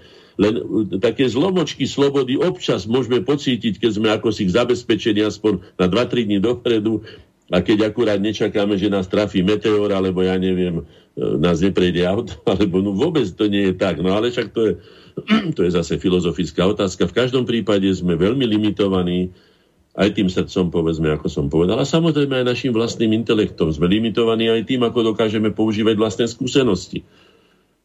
Tie možnosti sú také. Ten život nám dá. Buď budete presadzovať spoločný záujem, uvedomíte, že, že ste spoločenský tvor, že spoločne vám to pôjde určite lepšie, zvlášť keď vás je 5,5 ako nás, že keď máte spoločnú motiváciu, keď máte spoločný cieľ a máte nakoniec aj spoločný užitok. Alebo pôjdete cestou konfrontácie, a budeme si vyhadzovať na oči, že ty máš modré oči a mne sa to nepáči a ty máš zase nedé. A ty máš také vlasy a ty si plešatý. A ty krývaš a ja neviem, ty si taký a ty si záhorák a ty si zase tamto, no tak tuto sa nikde nedostaneme k úspechu, to si treba uvedomiť. Čiže je to silná zbraň našich nepriateľov je využiť našu rozdelenosť, ktorá má síce svoje čaro v tej oblasti folklórnej a, a etnografickej, by som to nazval, že každý, povedzme, ten gemer, odkiaľ vy pochádzate, je krásny a je už rozdielný od detvy, hoci spolu sú plecami opreté. Je rozdielný aj v temperamente, aj tá krajina je iná. Poznám tú muziku, však hrávam tú muziku aj váš Šuchom, aj Janíka Jasenku, aj, aj Radičovcov, aj tieto, tieto vaše muziky, ako sa povie. Takisto ako vypalovačky a rozkazovačky detviansky, ktoré sú iné. To znamená, že treba to rešpektovať, že je to tak, že to, čo sa premieta do nás, to naše okolie, nás svojím spôsobom limituje. No, a k tým zbraniam, aby sme teda... E, pozrime sa na obsah slova zbraň. Ja som si pozobral slovníky a zistil som toto. Tak v latinčine je zbraň, sa nazýva arma. Podľa toho je aj armáda, je to všeobecne tak ako prijaté. Armáda má to taký vojenský charakter. To je zbraň. Po anglicky je to weapon, to som nezistil, čo to znamená čo by to mohlo, čo, čo je ten obsah, toho to neviem, ale tiež aj slovo arm, ktoré prevrali oni pravdepodobne z francúzštiny a tá zase to prevzala ako gelovia, to prevzali zase samozrejme z latinčiny. A teraz poďme na Ruso. To som už hovoril. Oni majú arúžie, zaštiť sacia arúžiem, brániť sa zbraňou. E, od arúdia, je to veľmi príbuzné, čo je náradie, výrobný nástroj alebo pracovný nástroj. Už tu vidíte, že je rozdiel. No a my Slováci tam máme slovo zbraň a vychádza to zo, zo slovesa brániť sa. Braň, z, braň. Hej? Nie, nie, nie je to ako útok nejaký, alebo nejak, nejaká agresia, alebo je to bránenie. Hej? Vychádza z našej mentality, ktorá nie je útočná, alebo spravidla nie je útočná, ale je teda obranná. Zbranie nástroj alebo prostriedok, ktorým sa bojuje o vlastný život, o prežitie, ja neviem, obranu v prípade obrannej vojny, pri útoku, agresii, lúpežnej, ničivej, genocíde a tak ďalej. Aj telo môže byť zbraňou. Samozrejme v rôznych spôsobách. Telo ako zbraň pri bojových umeniach. Vieme, že tí, tí, tí azijskí bojoví, bojoví doslova umelci by som povedal, dokážu nakálať aj drevo rukou, tak to majú nad. Samozrejme zbraňovi aj veľmi pekné ženské telo alebo iné telo, ktoré dokáže zase iným spôsobom e, dosiahnuť svoj, svoj záujem. No. Takže dá sa použiť ono tak aj tak. No. Samozrejme aj v umení, ako som sa zaoberal aktami, takže viem to oceniť, že ženské telo je mimoriadne krásne, vláčne, obleje, proporčné, samozrejme aj žiaduce je veľmi pekné po každej stránke. Potom mozog ako, alebo rozum ako zbraň. Potom prostriedok ako zbraň. E, e, všetko, no, môžeme do toho, doslova by som povedal, e, vložiť všetko z ľudskej činnosti, ale v každom prípade u nás zbraň je od slovesa brániť alebo obraňovať sa. E, nebudem natoľko hovoriť, lebo nie som odborník na, na tie iné zbranie. E, máme tu bio, jednu otázku. Zbranie, ale... Pán Hornáček, prečítam ju. Je veľmi krátka a reaguje priamo na to, čo ste hovorili pred chvíľou ale e, máme tu hovor, tak asi ten prepnem. E, ste vo vysielaní, e, môžete hovoriť. Dobrý večer, volám sa Daniela a som jedna z organizátorov Slovensko si nedáme. Sme skupina ľudí, ktoré, ktorí nehľadia na to, ktorú stranu sme volili alebo nie, ale sme nespokojní s tým, uh, čo sa teraz deje. Chceme vás všetkých, ale všetkých vyzvať, aby ste sa k nám 1. mája pripojili. Je organizovaný v úvodzovkách autovýlet, aby konečne táto vláda na čele nielen s novým premiérom, ale aj pani prezidentkou pochopili, že Slováci sa vedia zjednotiť. A je jedno, či sme bieli alebo čierni, či sme muž alebo žena, či sme volili Smer, Kotlebu alebo dokonca Kolára či Druckera. Pridajte sa k nám. Jednotlivé skupiny odchádzajú z Košíc medzi 6 až 6.30, zo Žiliny 8.30 až 45, tí, čo idú z Banskej Bystrice cez Nitru, zjazd na diálnicu je predpokladaný okolo 10.30 až 10.45 a vstup spoločný do Bratislavy medzi 11 až 11.30. Budeme pokračovať smerom uh, po vytýčenej ceste na parlament, na úrad vlády, k prezidentskému palácu a odtiaľ pôjdeme do Trnavy. Chceme, aby konečne začali chápať, že nie sme spokojní s tým, čo sa deje.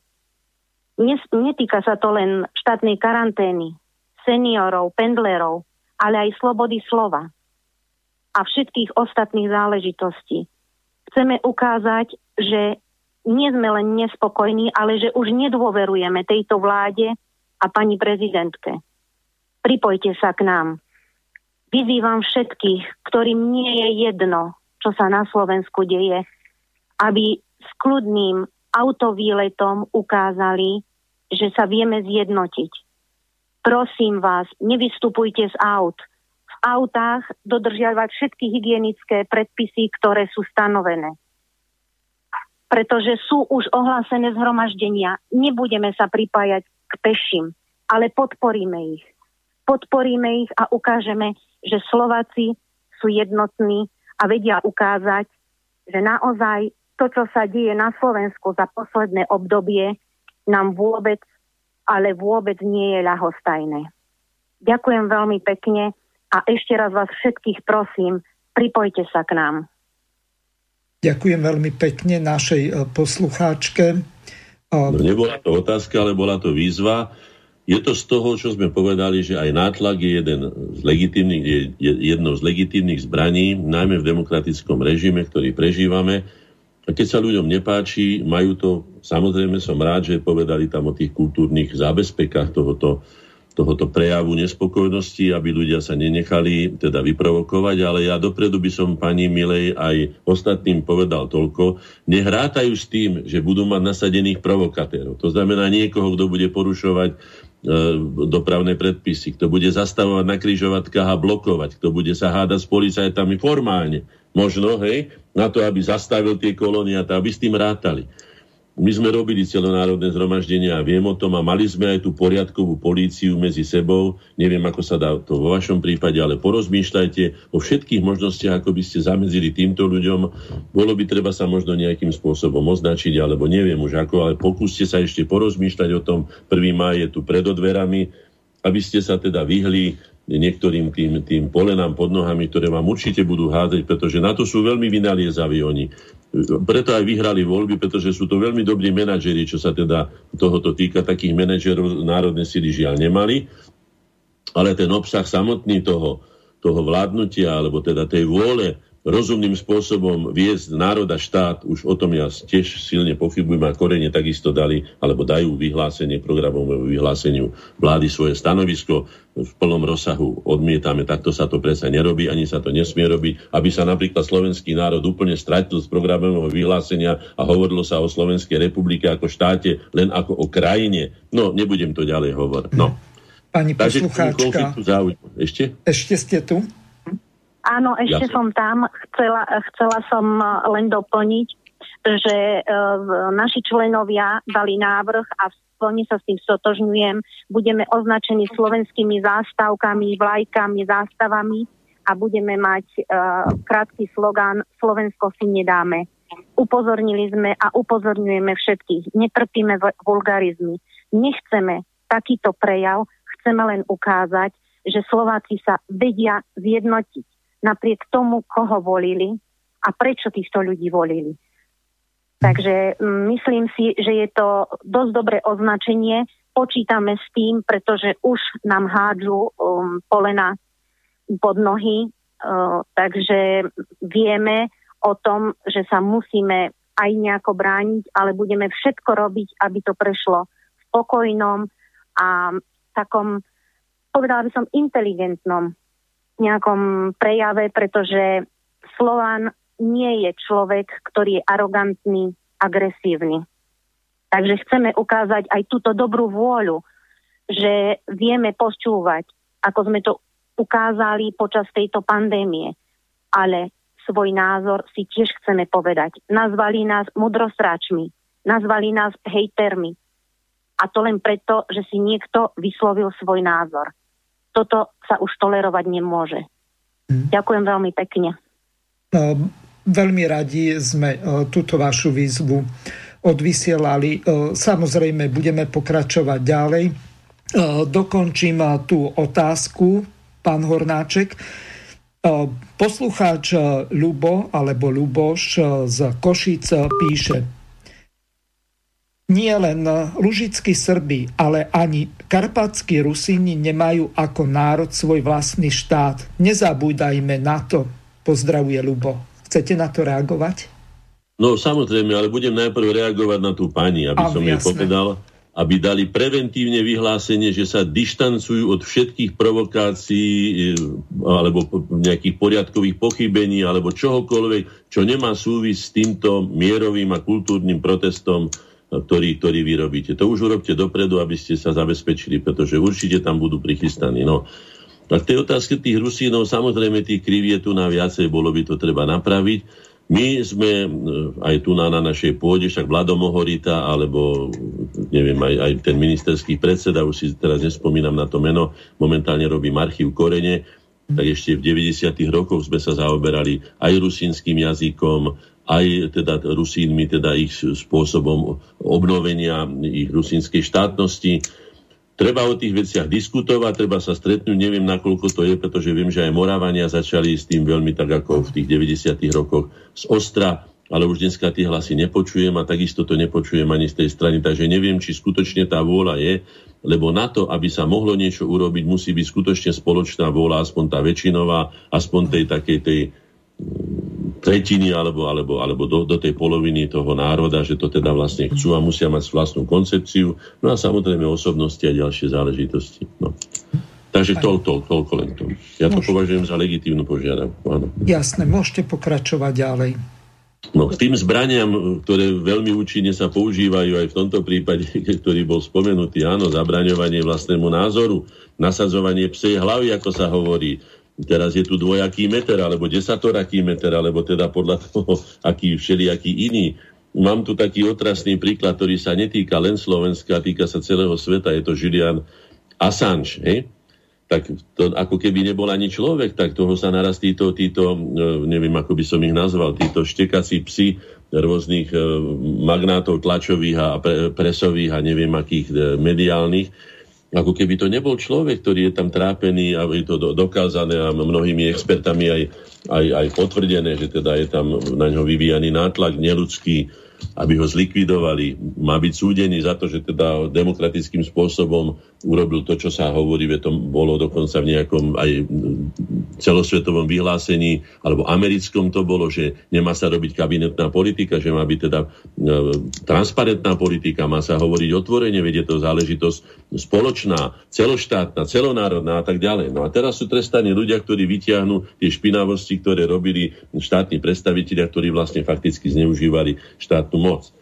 Zneužitie detí, som o tom hovoril, ako zbraň, deti používané ako zbraň, keď deti spievajú, 8-10 ročné deti spievajú v tom, tom záchvate toho, toho gretenizmu, že moja babička je ekosvinia, alebo že dobre, že starí vymrú, že Európa sa zazelená a tak ďalej. To určite poznáte. Takže s týmto sa stretávame dennodenne a stáva sa to, ako by som to nazval, ako to, to že štandardom, že to je ako v poriadku, že toto to, to je tolerované, že nič sa nedeje hovorí sa celkom otvorene o likvidácii národných štátov. Ja sa spýtam, kto má takéto práva, aby mohol hovoriť o likvidácii práva národa na seba určenie v tom zmysle, že národy vznikali predsa celé stáročia, alebo aj tisícročia. Je to, je to dlhodobá no, práca a úsilie 100 miliónov ľudí. A teraz si niekto z nejakých dôvodov, ja neviem, nejaký kalergii, alebo ja neviem, ako sa všelijak volali, to je jedno, si, si vytvorí svoj projekt, svoju predstavu o tom, že čo, čo má byť a čo nemá byť a čo je správne. No a teraz to začnú a vidíme, ako to je. Najprv začnú zosmiešňovať celý národ, začnú zosmiešňovať, ako to už za štúra bolo Slovenčinu, že to, že to je len taký primitívny jazyk a neviem čo všetko. Potom sa vám navlečú do škôl, hej, začnú robiť experimenty. Už len môj syn starší si pamätám na tú tzv. množinovú matematiku a iné experimenty, nakoniec aj experimenty s výkladom slovenských dejín alebo vôbec svetových dejín. Veď dneska sa máme dozvedieť, že vlastne, e, ako to povedal ten Jaceňuk, e, už, už ho tak odpratali z Ukrajiny po tom, čo narobil tých svinstiev, e, ktoré tam narobil, že vlastne na vine sú sovietský zväz, že on začal tú vojnu. A začnú prevracať hore nohami všetko. Ako tú pyramídu, ako som to povedal. No, politické, teoretické nezrovnalosti všelijaké vyťahujú alebo ob- obviňovanie z nacionalizmu, tak predstavte si, že internacionalizmus je žiadúci, ale nacionalizmus je nežiadúci. A pritom treba ten obsah slova vyložiť, že čo je to vlastne nacionalizmus, vedie to národovectvo. A národovectvo je taký prirodzený vzťah, ja som to obhájil na jednej medzinárodnej konferencii, túto tézu, vlastenectvo je prirodzený vzťah, tak ako je materstvo alebo vzťah k rodine, veď predsa je logické, že tam, kde som sa narodil, tak ako v rodine, tak ako v štáte, lebo ja neviem, e, v kraji, že mám k tomu asi bližší a prirodzený vzťah ako povedzme k Afrike, alebo ja neviem, k ohňovej zemi, alebo ja k Antarktíde, kde som v živote nebol. Prečo ma nutia takýmto spôsobom porušovať celkom prirodzené väzby, ktoré sú prirodzené? Viem prečo. A viem prečo aj nás, a nielen mňa, mňa už nikto teda nevysadí z tohoto ale je to záujem preto, aby sa spôsobil chaos. My sme mali jednu reláciu spoločnú, volala sa chaos ako stratégia. Áno. A vieme, že jeden vlastný zradca dokáže napáchať viac škody ako celá armáda cudzích nepriateľov. To znamená, že aj to vlastné zradcovstvo tých ľudí, ako sme to e, mnohorazí si na mnohých príkladoch e, dokladovali, že ten človek, ktorý má o vás najväčšie vedomosti, vás dokáže najlepšie vlastne zradiť a využije vedomosti o vás ako zbraň proti vám, pretože nikto toľko nevie o vás ako vy a tým pádom vás môže najlepšie podraziť. Takže treba si dať pozor aj na vlastných ľudí a na vlastné zradcovstvo. Najúčinnejšou zbraňou súčasnosti sú bez pochyby elektronické médiá. To bez pochyby, ale ako sme zistili teraz aj pri tejto, neviem, či to mám povedať, že pri skutočnej alebo tzv. E, koronavírusovej hystérii, či ako by som to nazval. Neviem vám povedať, pretože sú také protichodné názory.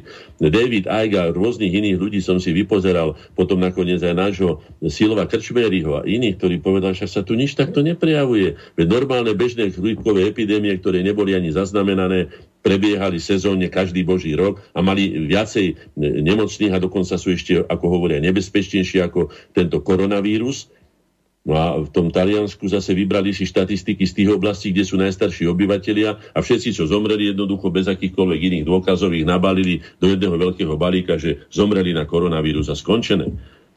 No, to znamená, že pozor na to, sme predmetom manipulácie sústavne. Čím silnejšie sú elektronické médiá, čím masovejšie sa používajú, tým, tým sú viacej manipulované a ak si niekto myslí, to už môžem povedať za, keď myslím, že prvé noviny založil, tuším, Cezar e, v Ríme, že, že na to sa, ak si niekto myslí, že noviny sú na to, aby sa dozvedel pravdu, tak nie sú na to. Maximálne na to, aby sa dozvedel pravdu toho, kto ich vydáva. Teda tendenčnú pravdu, ale väčšinou sú na to, aby mýlili ľudí. Do, preto vložia títo ľudia do tých peňazí, teda do tých e, médií peniaze, aby mohli cez ne veľmi účinným spôsobom míliť ľudí, vychylovať ich zo zdravého rozumu, No, najsilnejšou zbraňou, ako som už povedal, nemusí byť vždy, e, najsilnejšia zbraň nemusí byť vždy tou najúčinnejšou zbraňou. Rozhodujúce je vždy múdro sa rozhodnúť, čo je najvhodnejšie pre nasadenie alebo presadenie nášho, nášho e, zámeru. Či chceme korisť, alebo či chceme len zabiť, či to chceme zničiť, alebo to chceme aj nejakým spôsobom využiť, to je veľmi dôležité nie len pre polovníkov, ako som hovoril, ale aj pre nás. Viete, že už vznikli aj tie neutrónové zbranie, ktoré povedali, na čo by sme búrali. Veď takto všetko nám zostane, všetky domy, len ľudí tam ako vyničíme. No tak veľmi humánnym spôsobom sa teda vedú, vedú verejné diskusie na takéto témy, akože tak som to nazval, že deratizácia ľudstva. To slovo nie je môjim pojmom, ja som ho prevzal od pána, pána Budaja a jemu podobných, ktorí deratizovali v úvodzovkách, tak toto nazvali oni, tých svojich politických oponentov na tom, tuším, 22. poschodí slovenskej televízie v roku 1998-9 keď si nevedeli s nimi nejako poradiť, tak tam ich dali strážiť. Takže takýmto spôsobom sa dejú veci a používa sa aj, aj názor ako zbraň, proti niekomu, kto má takisto legitímny e, na, teda právo na ten svoj názor, ale Jednoducho oni majú moc a oni vám nedovolia, aby ste svoj názor ani vyargumentovali. To je náš prípad, prečo ja vysielam na vašom okruhu a prečo nemôžem sa s argumentami, ktoré mám a faktami, ktoré sú mi dosažiteľné, dostať do slovenskej televízie. Teraz je typický príklad doslova krivdy našich združení, teda práce našich združení Korene po 30 rokoch práce, nepretržitej práce ako jediné zo združení slovenskej inteligencie.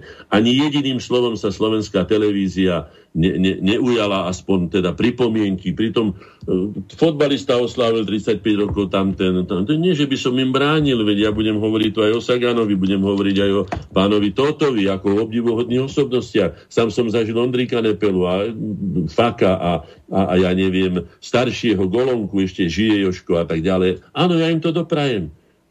Ale práca stovák ľudí, ktoré v koreňoch pracovali a pracujú 30 rokov, by si zaslúžila aspoň spomenutie vo verejnoprávnej e, televízii, ktorú platíme aj my a platí ju každý. Takže malo by to tak byť. To už je priamo, priamo ohrozenie demokracie. No a teraz tým zbraniam ešte sa vrátim, pretože keď hovorím o najúčinnejším zbraniam, tak to len z tohto hľadiska. Sú zbranie, ktoré nám môžu pomáhať pri tej obrane, ako som hovoril, preto sa to volá zbraň po slovensky, a sú aj zbranie, ktoré môžu byť proti nám použité.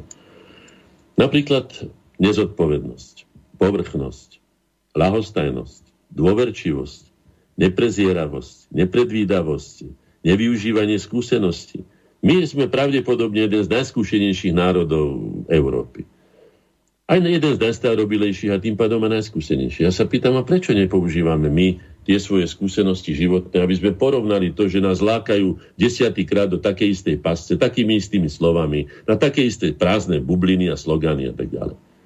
Prečo sa náme? Nie je to náhodou naša chyba? Nie je to naša slabina? Pretože už Štúr si to všimol a je to pravda, a pravda tiež tá z tých, jedna z tých väčšných práv, že najsilnejšou zbraňou našich súperov sú naše slabiny. Áno, naše slabiny, o ktorých som hovoril. A my keď nevieme používať svoje vlastné skúsenosti overené a zaplatené aj vlastnou krvou a životmi, tak potom čo by sme chceli asi? Na koho sa stiažovať? Hej? Tá dôverčivosť, čo som povedal, to je úplne až zaražajúce. Veď my by sme mali byť, sa hovorí, že, že e, kto sa raz popalil aj chladnú kašu e, fúka. Veď my by sme mali fúkať všetko už preventívne a nie to, keď sme, som videl to pilenie hranice pánom, e, sa volá ten bývalý minister vnútra, Kaliňákom a jeho, jeho proťažkom z Rakúska som si povedal, no čo ste ho sprosteli? Čo vy neviete, koľko sme my bojovali za to, aby sme mohli mať ohraničené vlastné územie? Koľké roky sme ho nemali? No, a vy to pílite ako kus dreva, veď to je obrovský symbol, to si treba uvedomiť. A treba sa spýtať teraz aj na to, neviem, koľko ešte máme času, máme ešte nejaký čas, máme, hej? Že aká je vlastne stratégia používania týchto zbraní. Už hovorili sme mnoho razy o tom, že vlastne základom výchovy je príprava na život. Ja sa spýtam, ja som zažil tých učiteľov pomerne veľa, veď ja mám za sebou 18 rokov školy, e, od základnej až po tú vysokú, takže môžem to už dnes e, bilancovať alebo porovnávať a málo ktorý z tých učiteľov vo mne zanechal ako stopu takú, ktorou by som mohol povedať, že som použil v živote a že mi pomohla žiť. Boli aj takí. Nebolo ich veľa, ale boli, chvála Bohu, takí, ale oproti tým, čo teda nám len od, odrecitovali, lebo ak by som to odrabkali, to, čo mali a ešte nakoniec aj tendenčne podľa teda toho režimu, ktorý práve vtedy bol, ja som len v tom no, komunisticko-socialistickom bol a tak ďalej. To znamená, že tou hlavnou zbraňou, aby sme mohli napredovať a využívať svoje klady, svoje silné, svoje silné stránky, svoje silné zbranie, svoje povahy, Musíme byť k tomu vychovaní, musíme byť nejakým spôsobom motivovaní. Pochopiteľne najlepším spôsobom je, je, je osobný príklad ľudí, autorít. Všimli ste si aj to, že už dneska autority ako keby ani neexistovali. Veď už pozrite sa, kto vystupuje v slovenskej televízii to sú všetko ľudia konformní, e, s názormi oficiálnymi, ktoré sa od nás vyžadujú. A to je jedno, či v, v New Yorku, či vo Washingtone, alebo, alebo v Bruseli, alebo predtým sa vyžadovali zase v Moskve, alebo predtým, ja neviem, kde, v Prahe. Tak toto takto sa nedá, veď kritické myslenie je základom akéhokoľvek pokroku, to si treba uvedomiť. Teraz sa odohráva, ešte sa odohráva, Boh vie, dokedy to bude trvať, nevieme, alebo nie, že Boh vie, ale možno to vedia tí, ktorí to podkurujú, alebo ktorí to tlmia, ktorí to zase rozprúdu. Majú na to možnosti, nielen mediálne, ale aj iné. Takže či teda, čo chceme? či, či podľahneme panike, či skutočne to bude mať katastrofálne ekonomické následky, že sa zadlžíme všetci, že sa dostaneme do pasce e, nesplatených dlhov alebo, alebo nesplatených úrokov u, u bankárskych domov, že skutočne túto hru si budú s nami hrať títo, títo bankstri, ako ich to všelijako už nazývajú, a budú vládnuť tomuto svetu len tým šuchotaním papierov a prepisovaním zmeniek a úpisov a neviem čoho všetkého. Toto je vlastne základ ľudskej dôstojnosti, o toto sme bojovali. Samozrejme, že veľkú úlohu by mal zohrať tu náš štát a jeho múdri predstavitelia. No, aké sú východiská riešenia v kríze spoločnosti? Predovšetkým je to predchádzanie vzniku kríz. Teda prevencia. A tá prevencia je aj v tom, čo som už povedal, teda vo výchove. My keď nemáme, nám vychovávajú, kto nám vychováva dneska deti? Aj o tom sme mali reláciu. No predovšetkým médiá ulica, ako by sa dalo povedať. Nejaké také verejné predstavenia, ale väčšinou také by som povedal e, od pupka dolu, alebo také zábavné, alebo povrchné. Nič moc. Žiadna taká osveta vzdelávacia, ako to robil pán Holček, alebo celá osvietenská generácia. Kultivovanie generácie, e, povzbudzovanie hu, E, obdivu ku životu, e, rad, radovaniu sa, alebo teda aj láske k životu nakoniec. Veď o tom sú celé knihy popísané významnými. Tá láska k životu si spomínam od Jacka Londona, ktoré som čítal v puberte a veľmi to na mňa zapôsobilo, keď človek vydaný na pospas, povedzme, veľmi ťažkým podmienkám, E, predsa len túži po tom živote. Nevzdá to jednoducho, bojuje a sa mu to nakoniec aj podarí. Veď takýmto spôsobom by sme mali motivovať a nie vytvárať už dopredu e, e, priotrávenú, vyžitú generáciu, ktorá už, ja neviem, v 16 rokoch už je otrávená zo života, nič ju nebaví a, a, a to nemôže byť záruka našej budúcnosti. Nie? Nesmieme si dať zjať za žiadnych okolností, napriek všetkým hrozbám, chud do života, Presne na to čakajú naši nepriatelia. Presne na to, aby sme stratili tú typickú chuť a schopnosť, lebo Slováci majú niekoľko takých, ja to nazývam erbové znaky, takých typických, ktoré by sme si mohli dať do erbu. Jedným z nich je aj tá schopnosť, prirodzená schopnosť. Aj ambicioznosť, túžba žiť. Kedy si tá slovenská rodina sa skladala z množstva detí, už som o tom hovoril mnohokrát. Dneska aj tu došlo ku kríze. Manžel, teda rodina ako taká bola, bola, bola najpevnejším základom tej spoločnosti. Je to prirodzená buňka, tak ako my sa skladáme z miliónov a z miliard buniek, takisto aj táto spoločnosť naša sa musí skladať, ale zo zdraví, nie z chorých. Hej? Tak tomu by sme sa mali vrátiť, alebo mali by sme sa teda oživiť. A k tej motivácii, no spomeniem si treba na toho Sagana, čo som... Ten chlapec, ja neviem, ani som o ňom nikdy nepočul, ale naraz e, zasvietil ako hviezda prvej veľkosti a motivoval celú generáciu. Tuto mám vystrižok z novín, som si vystrihol to, že má akadémiu e, tých cyklistov, vidím tam mladých chlapcov, no tak určite tie deti nebudú fetovať, určite nebudú sedieť na internete a pozerať pornografiu, určite nebudú míňať svoju drahocenú energiu na to, aby teda uházali, ak sa povie, do kanála. Budú, budú rásť, budú z nich osobnosti, budú z nich možno autority. Budú, budú z nich ľudia, ktorí budú nám na radosť aj na užitok. Tu nám mám veľmi, veľmi ako príklad toho, kde by sme sa mali uberať, akým spôsobom bojovať o ten život, ako jedna zo z tých silných zbraní je pevná vôľa, nevzdať sa presile. My budeme vždy bojovať proti presile, pretože si stačí pozrieť iba mapu, na našu kapacitu, ktorú máme, či už teda počtom obyvateľov, alebo zásobami a tak ďalej a tak ďalej. To znamená, že keď on povie, že som silnejší ako predtým, potom, čo tento olimpijský víťaz musel prežiť, keď sa pustil do boja proti, proti falošnému obvineniu z používania akýchsi látok povzbudivých, e, a nebola to pravda. Inak som ani nezachytil, neviem, či sa mýlim alebo nemýlim, že by sa mu niekto nejako verejne ospravedlnil celosvetovo, že by celosvetovou tlačou, tak ako mu hanobili meno, prebehlo, že že ten, ten orgán, ktorý toto skúma, pochybil a že ho obvinili a mali by mu nejakým spôsobom nejakú satisfakciu urobiť. To sa robí v kultúrnom prostredí. Uberáme sa smerom ku kultúrnemu prostrediu, alebo sa vraciame naspäť do džungle a do, do jaskyne. No, myslím, že som už odpovedal tým, čo som povedal naposledy skutočne prechádzame obrovskou civilizačnou krízou, ktorá nás môže stať doslova krk, pretože tí, ktorí nás chcú striedať, to už celkom otvorene hovoria, máme ju už tu milióny, plodivosť majú oproti nám obrovskú, majú iný hodnotový systém a majú najmä silnú motiváciu obsadiť naše územie, zmocniť sa našich nielen zdrojov, ale aj našich žien, našich detí, ktorých vychovajú to, čo oni uznajú za vhodné, a to by som považoval za obrovskú prehru a ja si myslím, že na ňu nemáme právo po takom obrovskom dejinotvornom úsilí, ktoré európske národy alebo národy žijúce v Európe zaznamenali a koľké roky boli na čele svetového vývoja z rôznych dôvodov, aby to jednoducho stratili. Ja, neviem, ja na to osobne ani nevidím dôvod. Okrem degenerácie, ktorú, ktorá už je skutočne len našou vinou. Za to nemôže nikto iný. Pán Hornáček, do konca relácie máme 20 minút, prišli nám dve pomerne dlhé otázky, ja ich e, prečítam. Vy e, potom budete na ne odpovedať. Jedna ma dokonca ako historika zaskočila, tak dúfam, že sa jej dosť dobre zhostíte.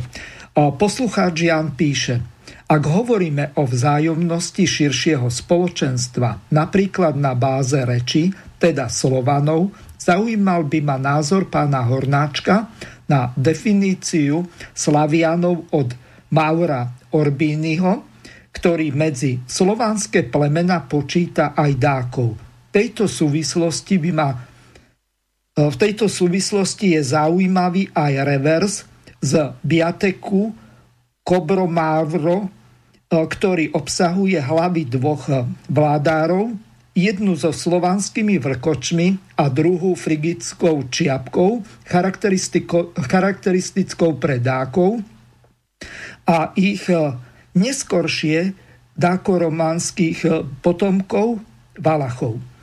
Teda, aké je u pána Hornáčka vnímanie vzájomnosti týchto nám blízkych národov karpatského oblúka? Takže, e, pán Hornáček, váš názor. Áno, môj názor je taký, že samozrejme čítal som knihu a prečítal som si ju dôkladne pána Viktora Timuru, ktorý je našim členom prominentným, veľmi fundovanú, nabitú doslova vedomosťami, kde sa otvárajú mnohé ďalšie obzory, do ktorých sme my ani netušili. Moja generácia sa s týmto nestretla, ale teraz, ako sa hovorí už v tom zrelom veku, mal som možnosť. Áno, beriem to tak. Dnes nám navyše pomáha v tejto oblasti aj genetika, som čítal mnohé veci od pána docenta Feráka nakoniec, ale aj od iných, od Kavaliho, Sforzu a tak ďalej a tak ďalej. Čiže ja si myslím, že v tejto veci, aby sme teda neuzatvárali túto vec, pre mňa je to otvorená vec a plná nádej, že sa konečne dozvieme už, kto sme, odkiaľ sme prišli a kam smerujeme a kto sú naši najbližší príbuzní. Nie je to v žiadnom mocenskom alebo inom výlučnom rasistickom, či ja neviem akom duchu, tak toto absolútne nechápem, ale si myslím, že by bolo potrebné tieto veci dať do poriadku a mnohé sa nám potom osvieti aj v dejinách ako takých, aby sme vedeli, prečo sa tí, ktorí zachovali tak voči tamtým, prečo necítili tí, ktorí by mali cítiť svoju blízkosť k sebe, či tam boli ideologické trenice, náboženské rozdielnosti, alebo teda tam bola iná etnicita, to znamená, že aj iné tie národné povahy a čo v tom vlastne bolo. Takže áno, v knižke, e, v knihách teda pána Timuru som sa dočítal mnoho o týchto veciach a povedal som aj pánovi Timurovi to, čo hovorím aj nášmu milému poslucháčovi. Doložme veci takými argumentami, ktoré budú nevyvrátiteľné. Ja som presvedčený, že sú. Tie náznaky, ktoré som tam čítal od mnohých, samozrejme, nie, sa, nie že samozrejme, tak je to bohužiaľ tak, že to, čo prichádza z ruskej strany, ako keby bolo tabuizované, že to je všetko ako nejako tako nedôveryhodné, alebo tendenčné, alebo primitívne, alebo neviem, to nie je pravda.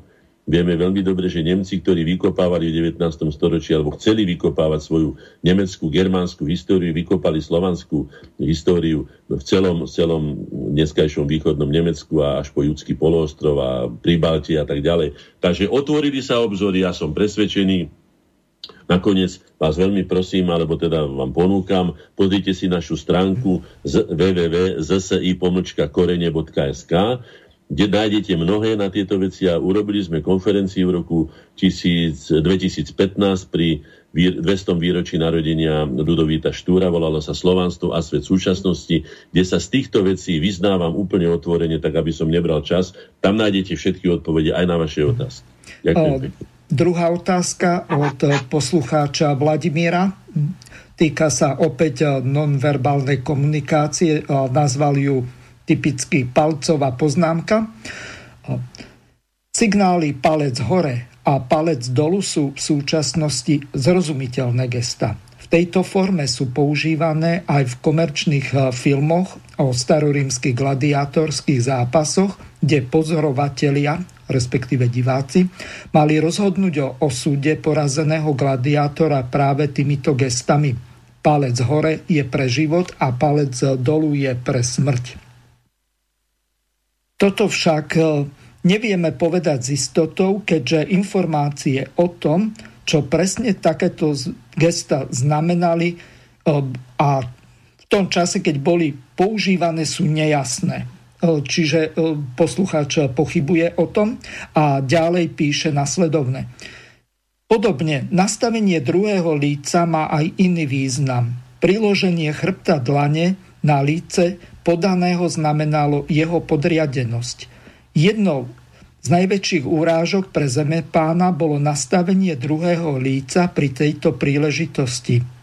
Kto si však na to už dnes pamätá. S pozdravom ostáva Vlado. Takže e, môžete na to reagovať, pán Hornáček. Ďakujem. Samozrejme, táto reč ešte predtým, ako sa nám vyvinula dostatočná jazyková kompetencia, ako teda živočišnému druhu, ako človeku, sme museli alebo sme boli odkázaní na gesta. Ale aj dnes má gesto veľký význam. Ja len si spomeniem na klopenie očí alebo sa hovorí, že mr- mrdol plecom, že akože len tak mykol plecom. No tak že mu je ale... to jedno. Áno, tak je, sú to veľmi výpovedné gestá, niekedy skutočne znamenajú. Samozrejme, že najmä tých príslušníkov tajných služieb je tento, tento jazyk gestami je veľmi presne rozpracovaný a možno, že aj medzinárodný. Neviem to teda presne, nie som členom týchto zoskupení. No ale pre ale každú inú komunitu alebo inú rasu, národnosť alebo národ, tak aj tie isté gesta majú iné významy. To je zaujímavé. Môžeme, u tých Bulharov je to známe, to je také prekvapivé, že teda opačne kývu, keď kývu, že nie, tak je to áno a, a opačne. No, ale to sú také výnimky. Vo všeobecnosti platí, že sme si veľmi podobní a máme veľmi podobnú najmä túto mimickú, túto mimoverbálnu a túto gestovú komunikáciu. Takže ja s tým súhlasím, čo hovorí a myslím si, že to má veľký význam aj zostáva. Ja som to povedal, že patrí medzi veľmi účinné zbranie, dá, dáva najavo. No tam, keď hovoríte o tej podriadenosti, no viem veľmi dobre, že keď sa na dieťa povedzme zakričí, že na čo urobilo zle, tak obyčajne ako také, také kurčiatko sa sklopí oči a díva sa do zeme. A tvári sa, že neexistuje, že sa stratilo. No tak tam už vieme, že to dieťa pochopilo, že urobilo zlé, no a už potom není treba e, používať ďalšie tresty alebo presviečania. Takže áno, súhlasím. Súhlasím a ďakujem pekne za obohatenie našej diskusie tým najúčinnejším zbraniam by som ešte sa vrátil, lebo keď hovoríte, že už tam zostáva len zhruba 10 minút či 15, hej, všetko pri, tých, pri použití, teda účinnom použití zbrania, najmä pri najúčinnejšom rôznych zbraní, ako sme hovorili, všetko závisí od okolností a našej pripravenosti. To sú dve veci, od ktorých to závisí. Úspešnejší je vždy sú určité také tézy a tvrdenia, ktoré platia. Úspešnejší je vždy pri použití zbrane ten, kto je pripravenejší na čo najviac možností, ktorý nič nepodceňuje ani nepreceňuje seba.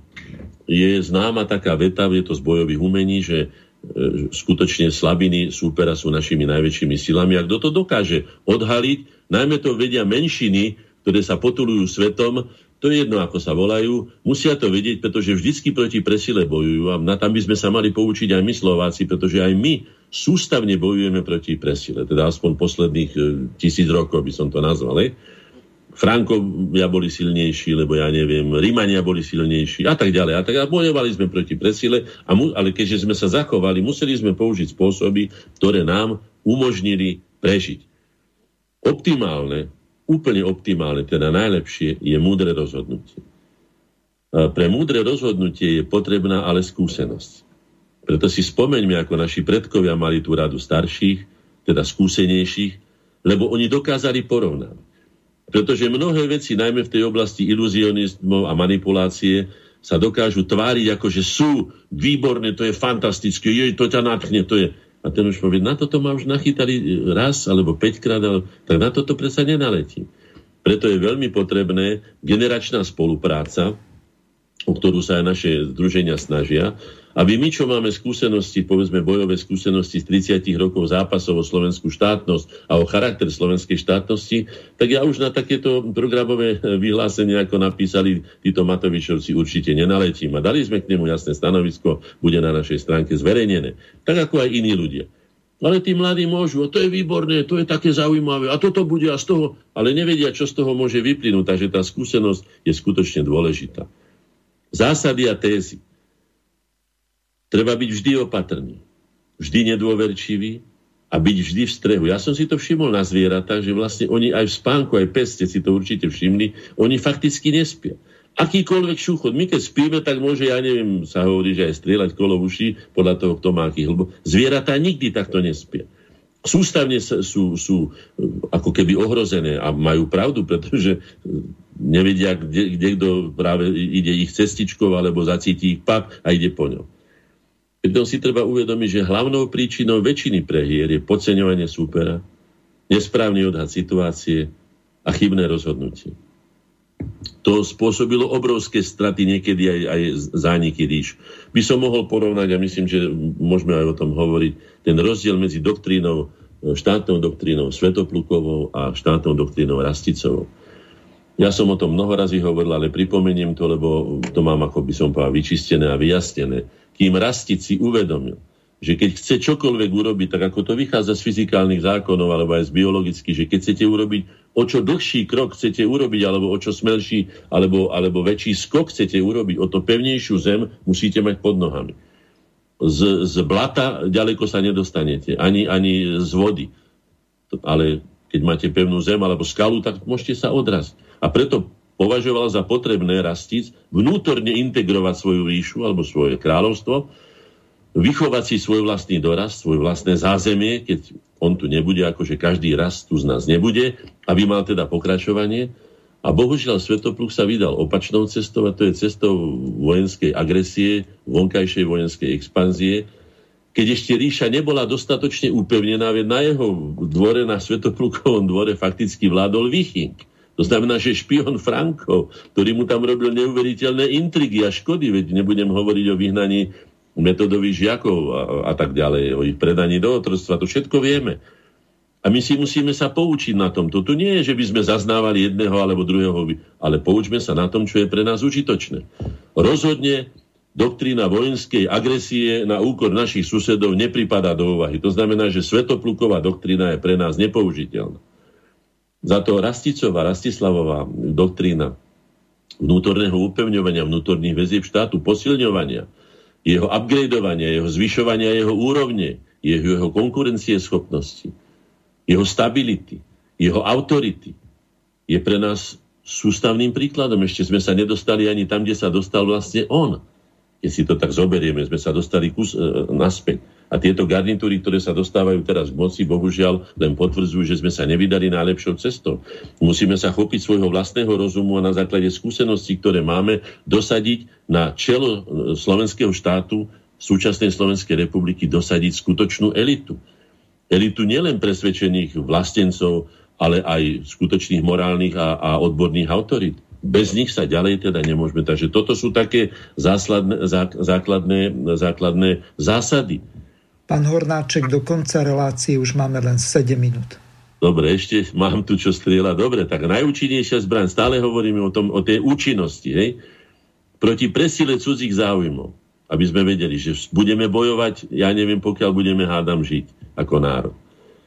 8 miliard ľudí zhruba, ja neviem, či je to dobre spočítané, ale my sme sa spočítali tak, že je nás zhruba 5,5 milióna. Vyrátal som to, je to pod 1 promile. Ani jedno promile ľudskej populácie netvoríme, to znamená, že my, ktorí sme v takejto menšinovej pozícii a tie záujmy iných, ktoré sú také isté legitimné ako naše, sú také obrovské a také silné, že my musíme využiť všetko, doslova všetko, čo máme k dispozícii. A treba to ale vedieť aj používať ako som už povedal, tá naša skúsenosť je nezastupiteľná. Je nádherne zastup, teda zhmotnená v slovenských ľudových rozprávkach, ktoré rozhodne nie sú iba pre deti. To už mnohí ľudia povedali, nemyslíte si, to bolo vyučovanie pre celý národ. Tam sa odkladala do týchto, do týchto, do týchto pokladníc skúseností všetkých generácií. Čoho sa máš vyhýbať, čo je užitočné, čo je potrebné, čo vedie k úspechu, čo vedie k teda k porážke a tak ďalej. Musíme si vytvoriť najúčinnejšou zbraňou každého subjektu je vlastný systém, ktorý prirodzene vychádza z jeho skúseností získaných v priebehu vývoja. Znovu sa vraciam k tým skúsenostiam. Oni nás mília, dávajú nám šili. Ja som vedel lepšie, keď som skončil 9. triedu dejiny medzinárodného robotníckého hnutia a Marxov životopis a neviem koho všetkého, ako som vedel, čo bol štúr a, a nie, že kto bol štúr, ale čo urobil konkrétne. Hej, to sme povedali, narodil sa, zomrel, tam mali to a hento a tamto, ale podstatu týchto vecí nám nikto nevysvetloval. Bohužiaľ, musím to povedať tak, ako to je. Musel som sa tým prehrízať potom ako 40 50 a tak ďalej. No ale toto sa malo vysvetľovať aj na literatúre.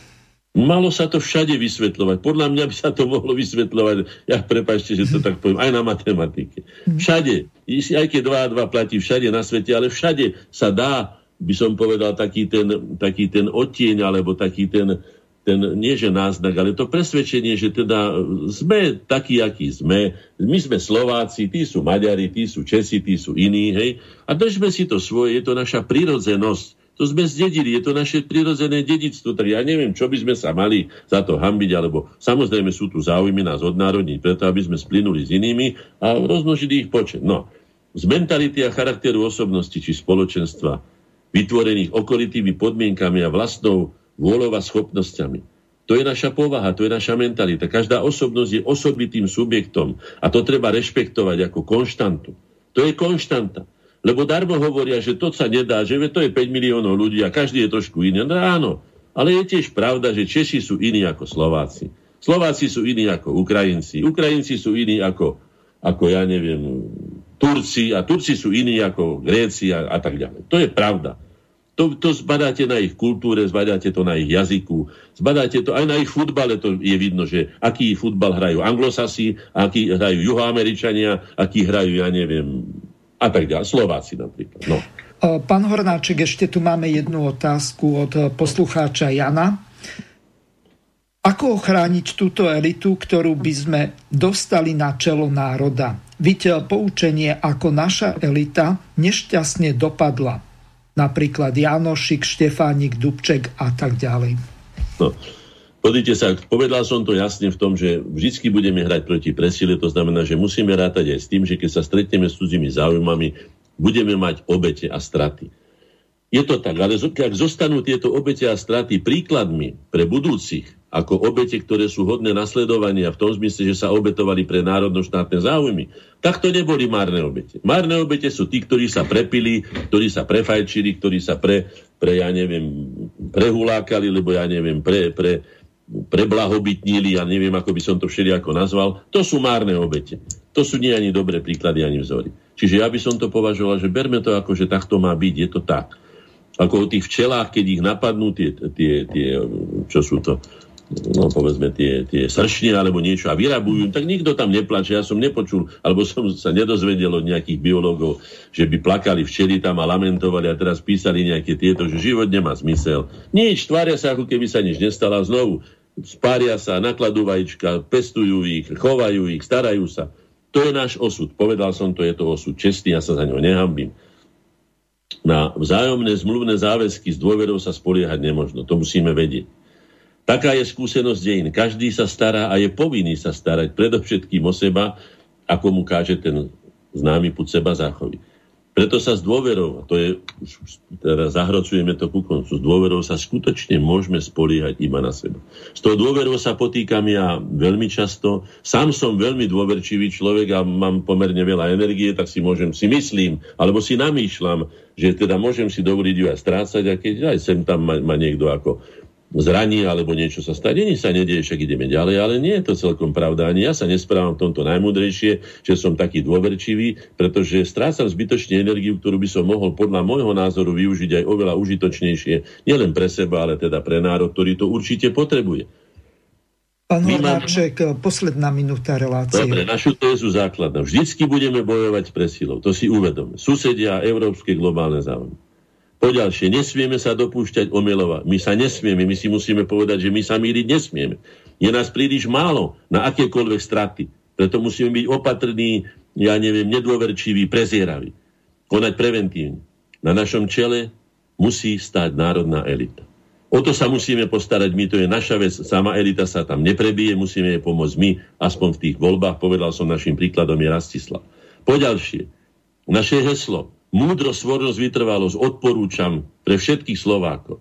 Múdro, svornosť, vytrvalosť aj naše pracovné heslo, náročnosť, kritickosť, tvorivosť, podľa ktorého treba vychovávať národnú elitu. Aby boli nároční, aby boli kritickí, ale najmä, aby boli tvoriví a pomáhali svojim, svojmu národu. Naším jediným správnym a pre nás prospešným spôsobom na ceste k úspechu a našou najsilnejšou zbraňou, aj na, na, najúčinnejšou zbraňou je vzájomná tvorivá spolupráca všetkých, ktorí sú schopní a ochotní pomôcť pri prekonávaní problémov slovenského národa ktoré budú potiaľ, pokiaľ budeme žiť. Toto by som prial, aby si to osvojili Slováci, aby podľa tohto žili a v tomto nájdu aj náplň a motiváciu života, tak ako som ho našiel ja, aspoň tých posledných 30 rokov, ktoré zatiaľ žijem a nechcem ešte ani v tom skončiť. Odporúčam to ako mnou a nami ako koreňami alebo mojimi spolupracovníkmi overené hodnoty smerovania, ktorý určite vedie k úspechu.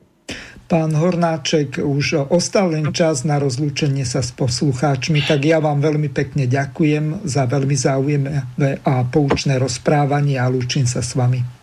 Ďakujem, lúčim sa a ja teším sa zase na budúci mesiac. Do počutia. Vysielací čas dnešnej relácie veľmi rýchlo uplynul, tak sa s vami zo štúdia Banska Bystrica Juh lúči moderátor a zúkar Miroslav Hazucha, ktorý vás touto reláciou sprevádzal.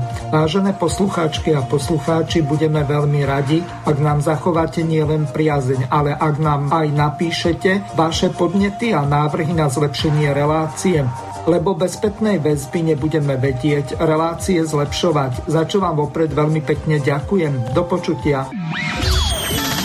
Táto relácia vznikla za podpory dobrovoľných príspevkov našich poslucháčov. I ty sa k ním môžeš pridať. Viac informácií nájdeš na www.slobodnyvysielac.sk Ďakujeme.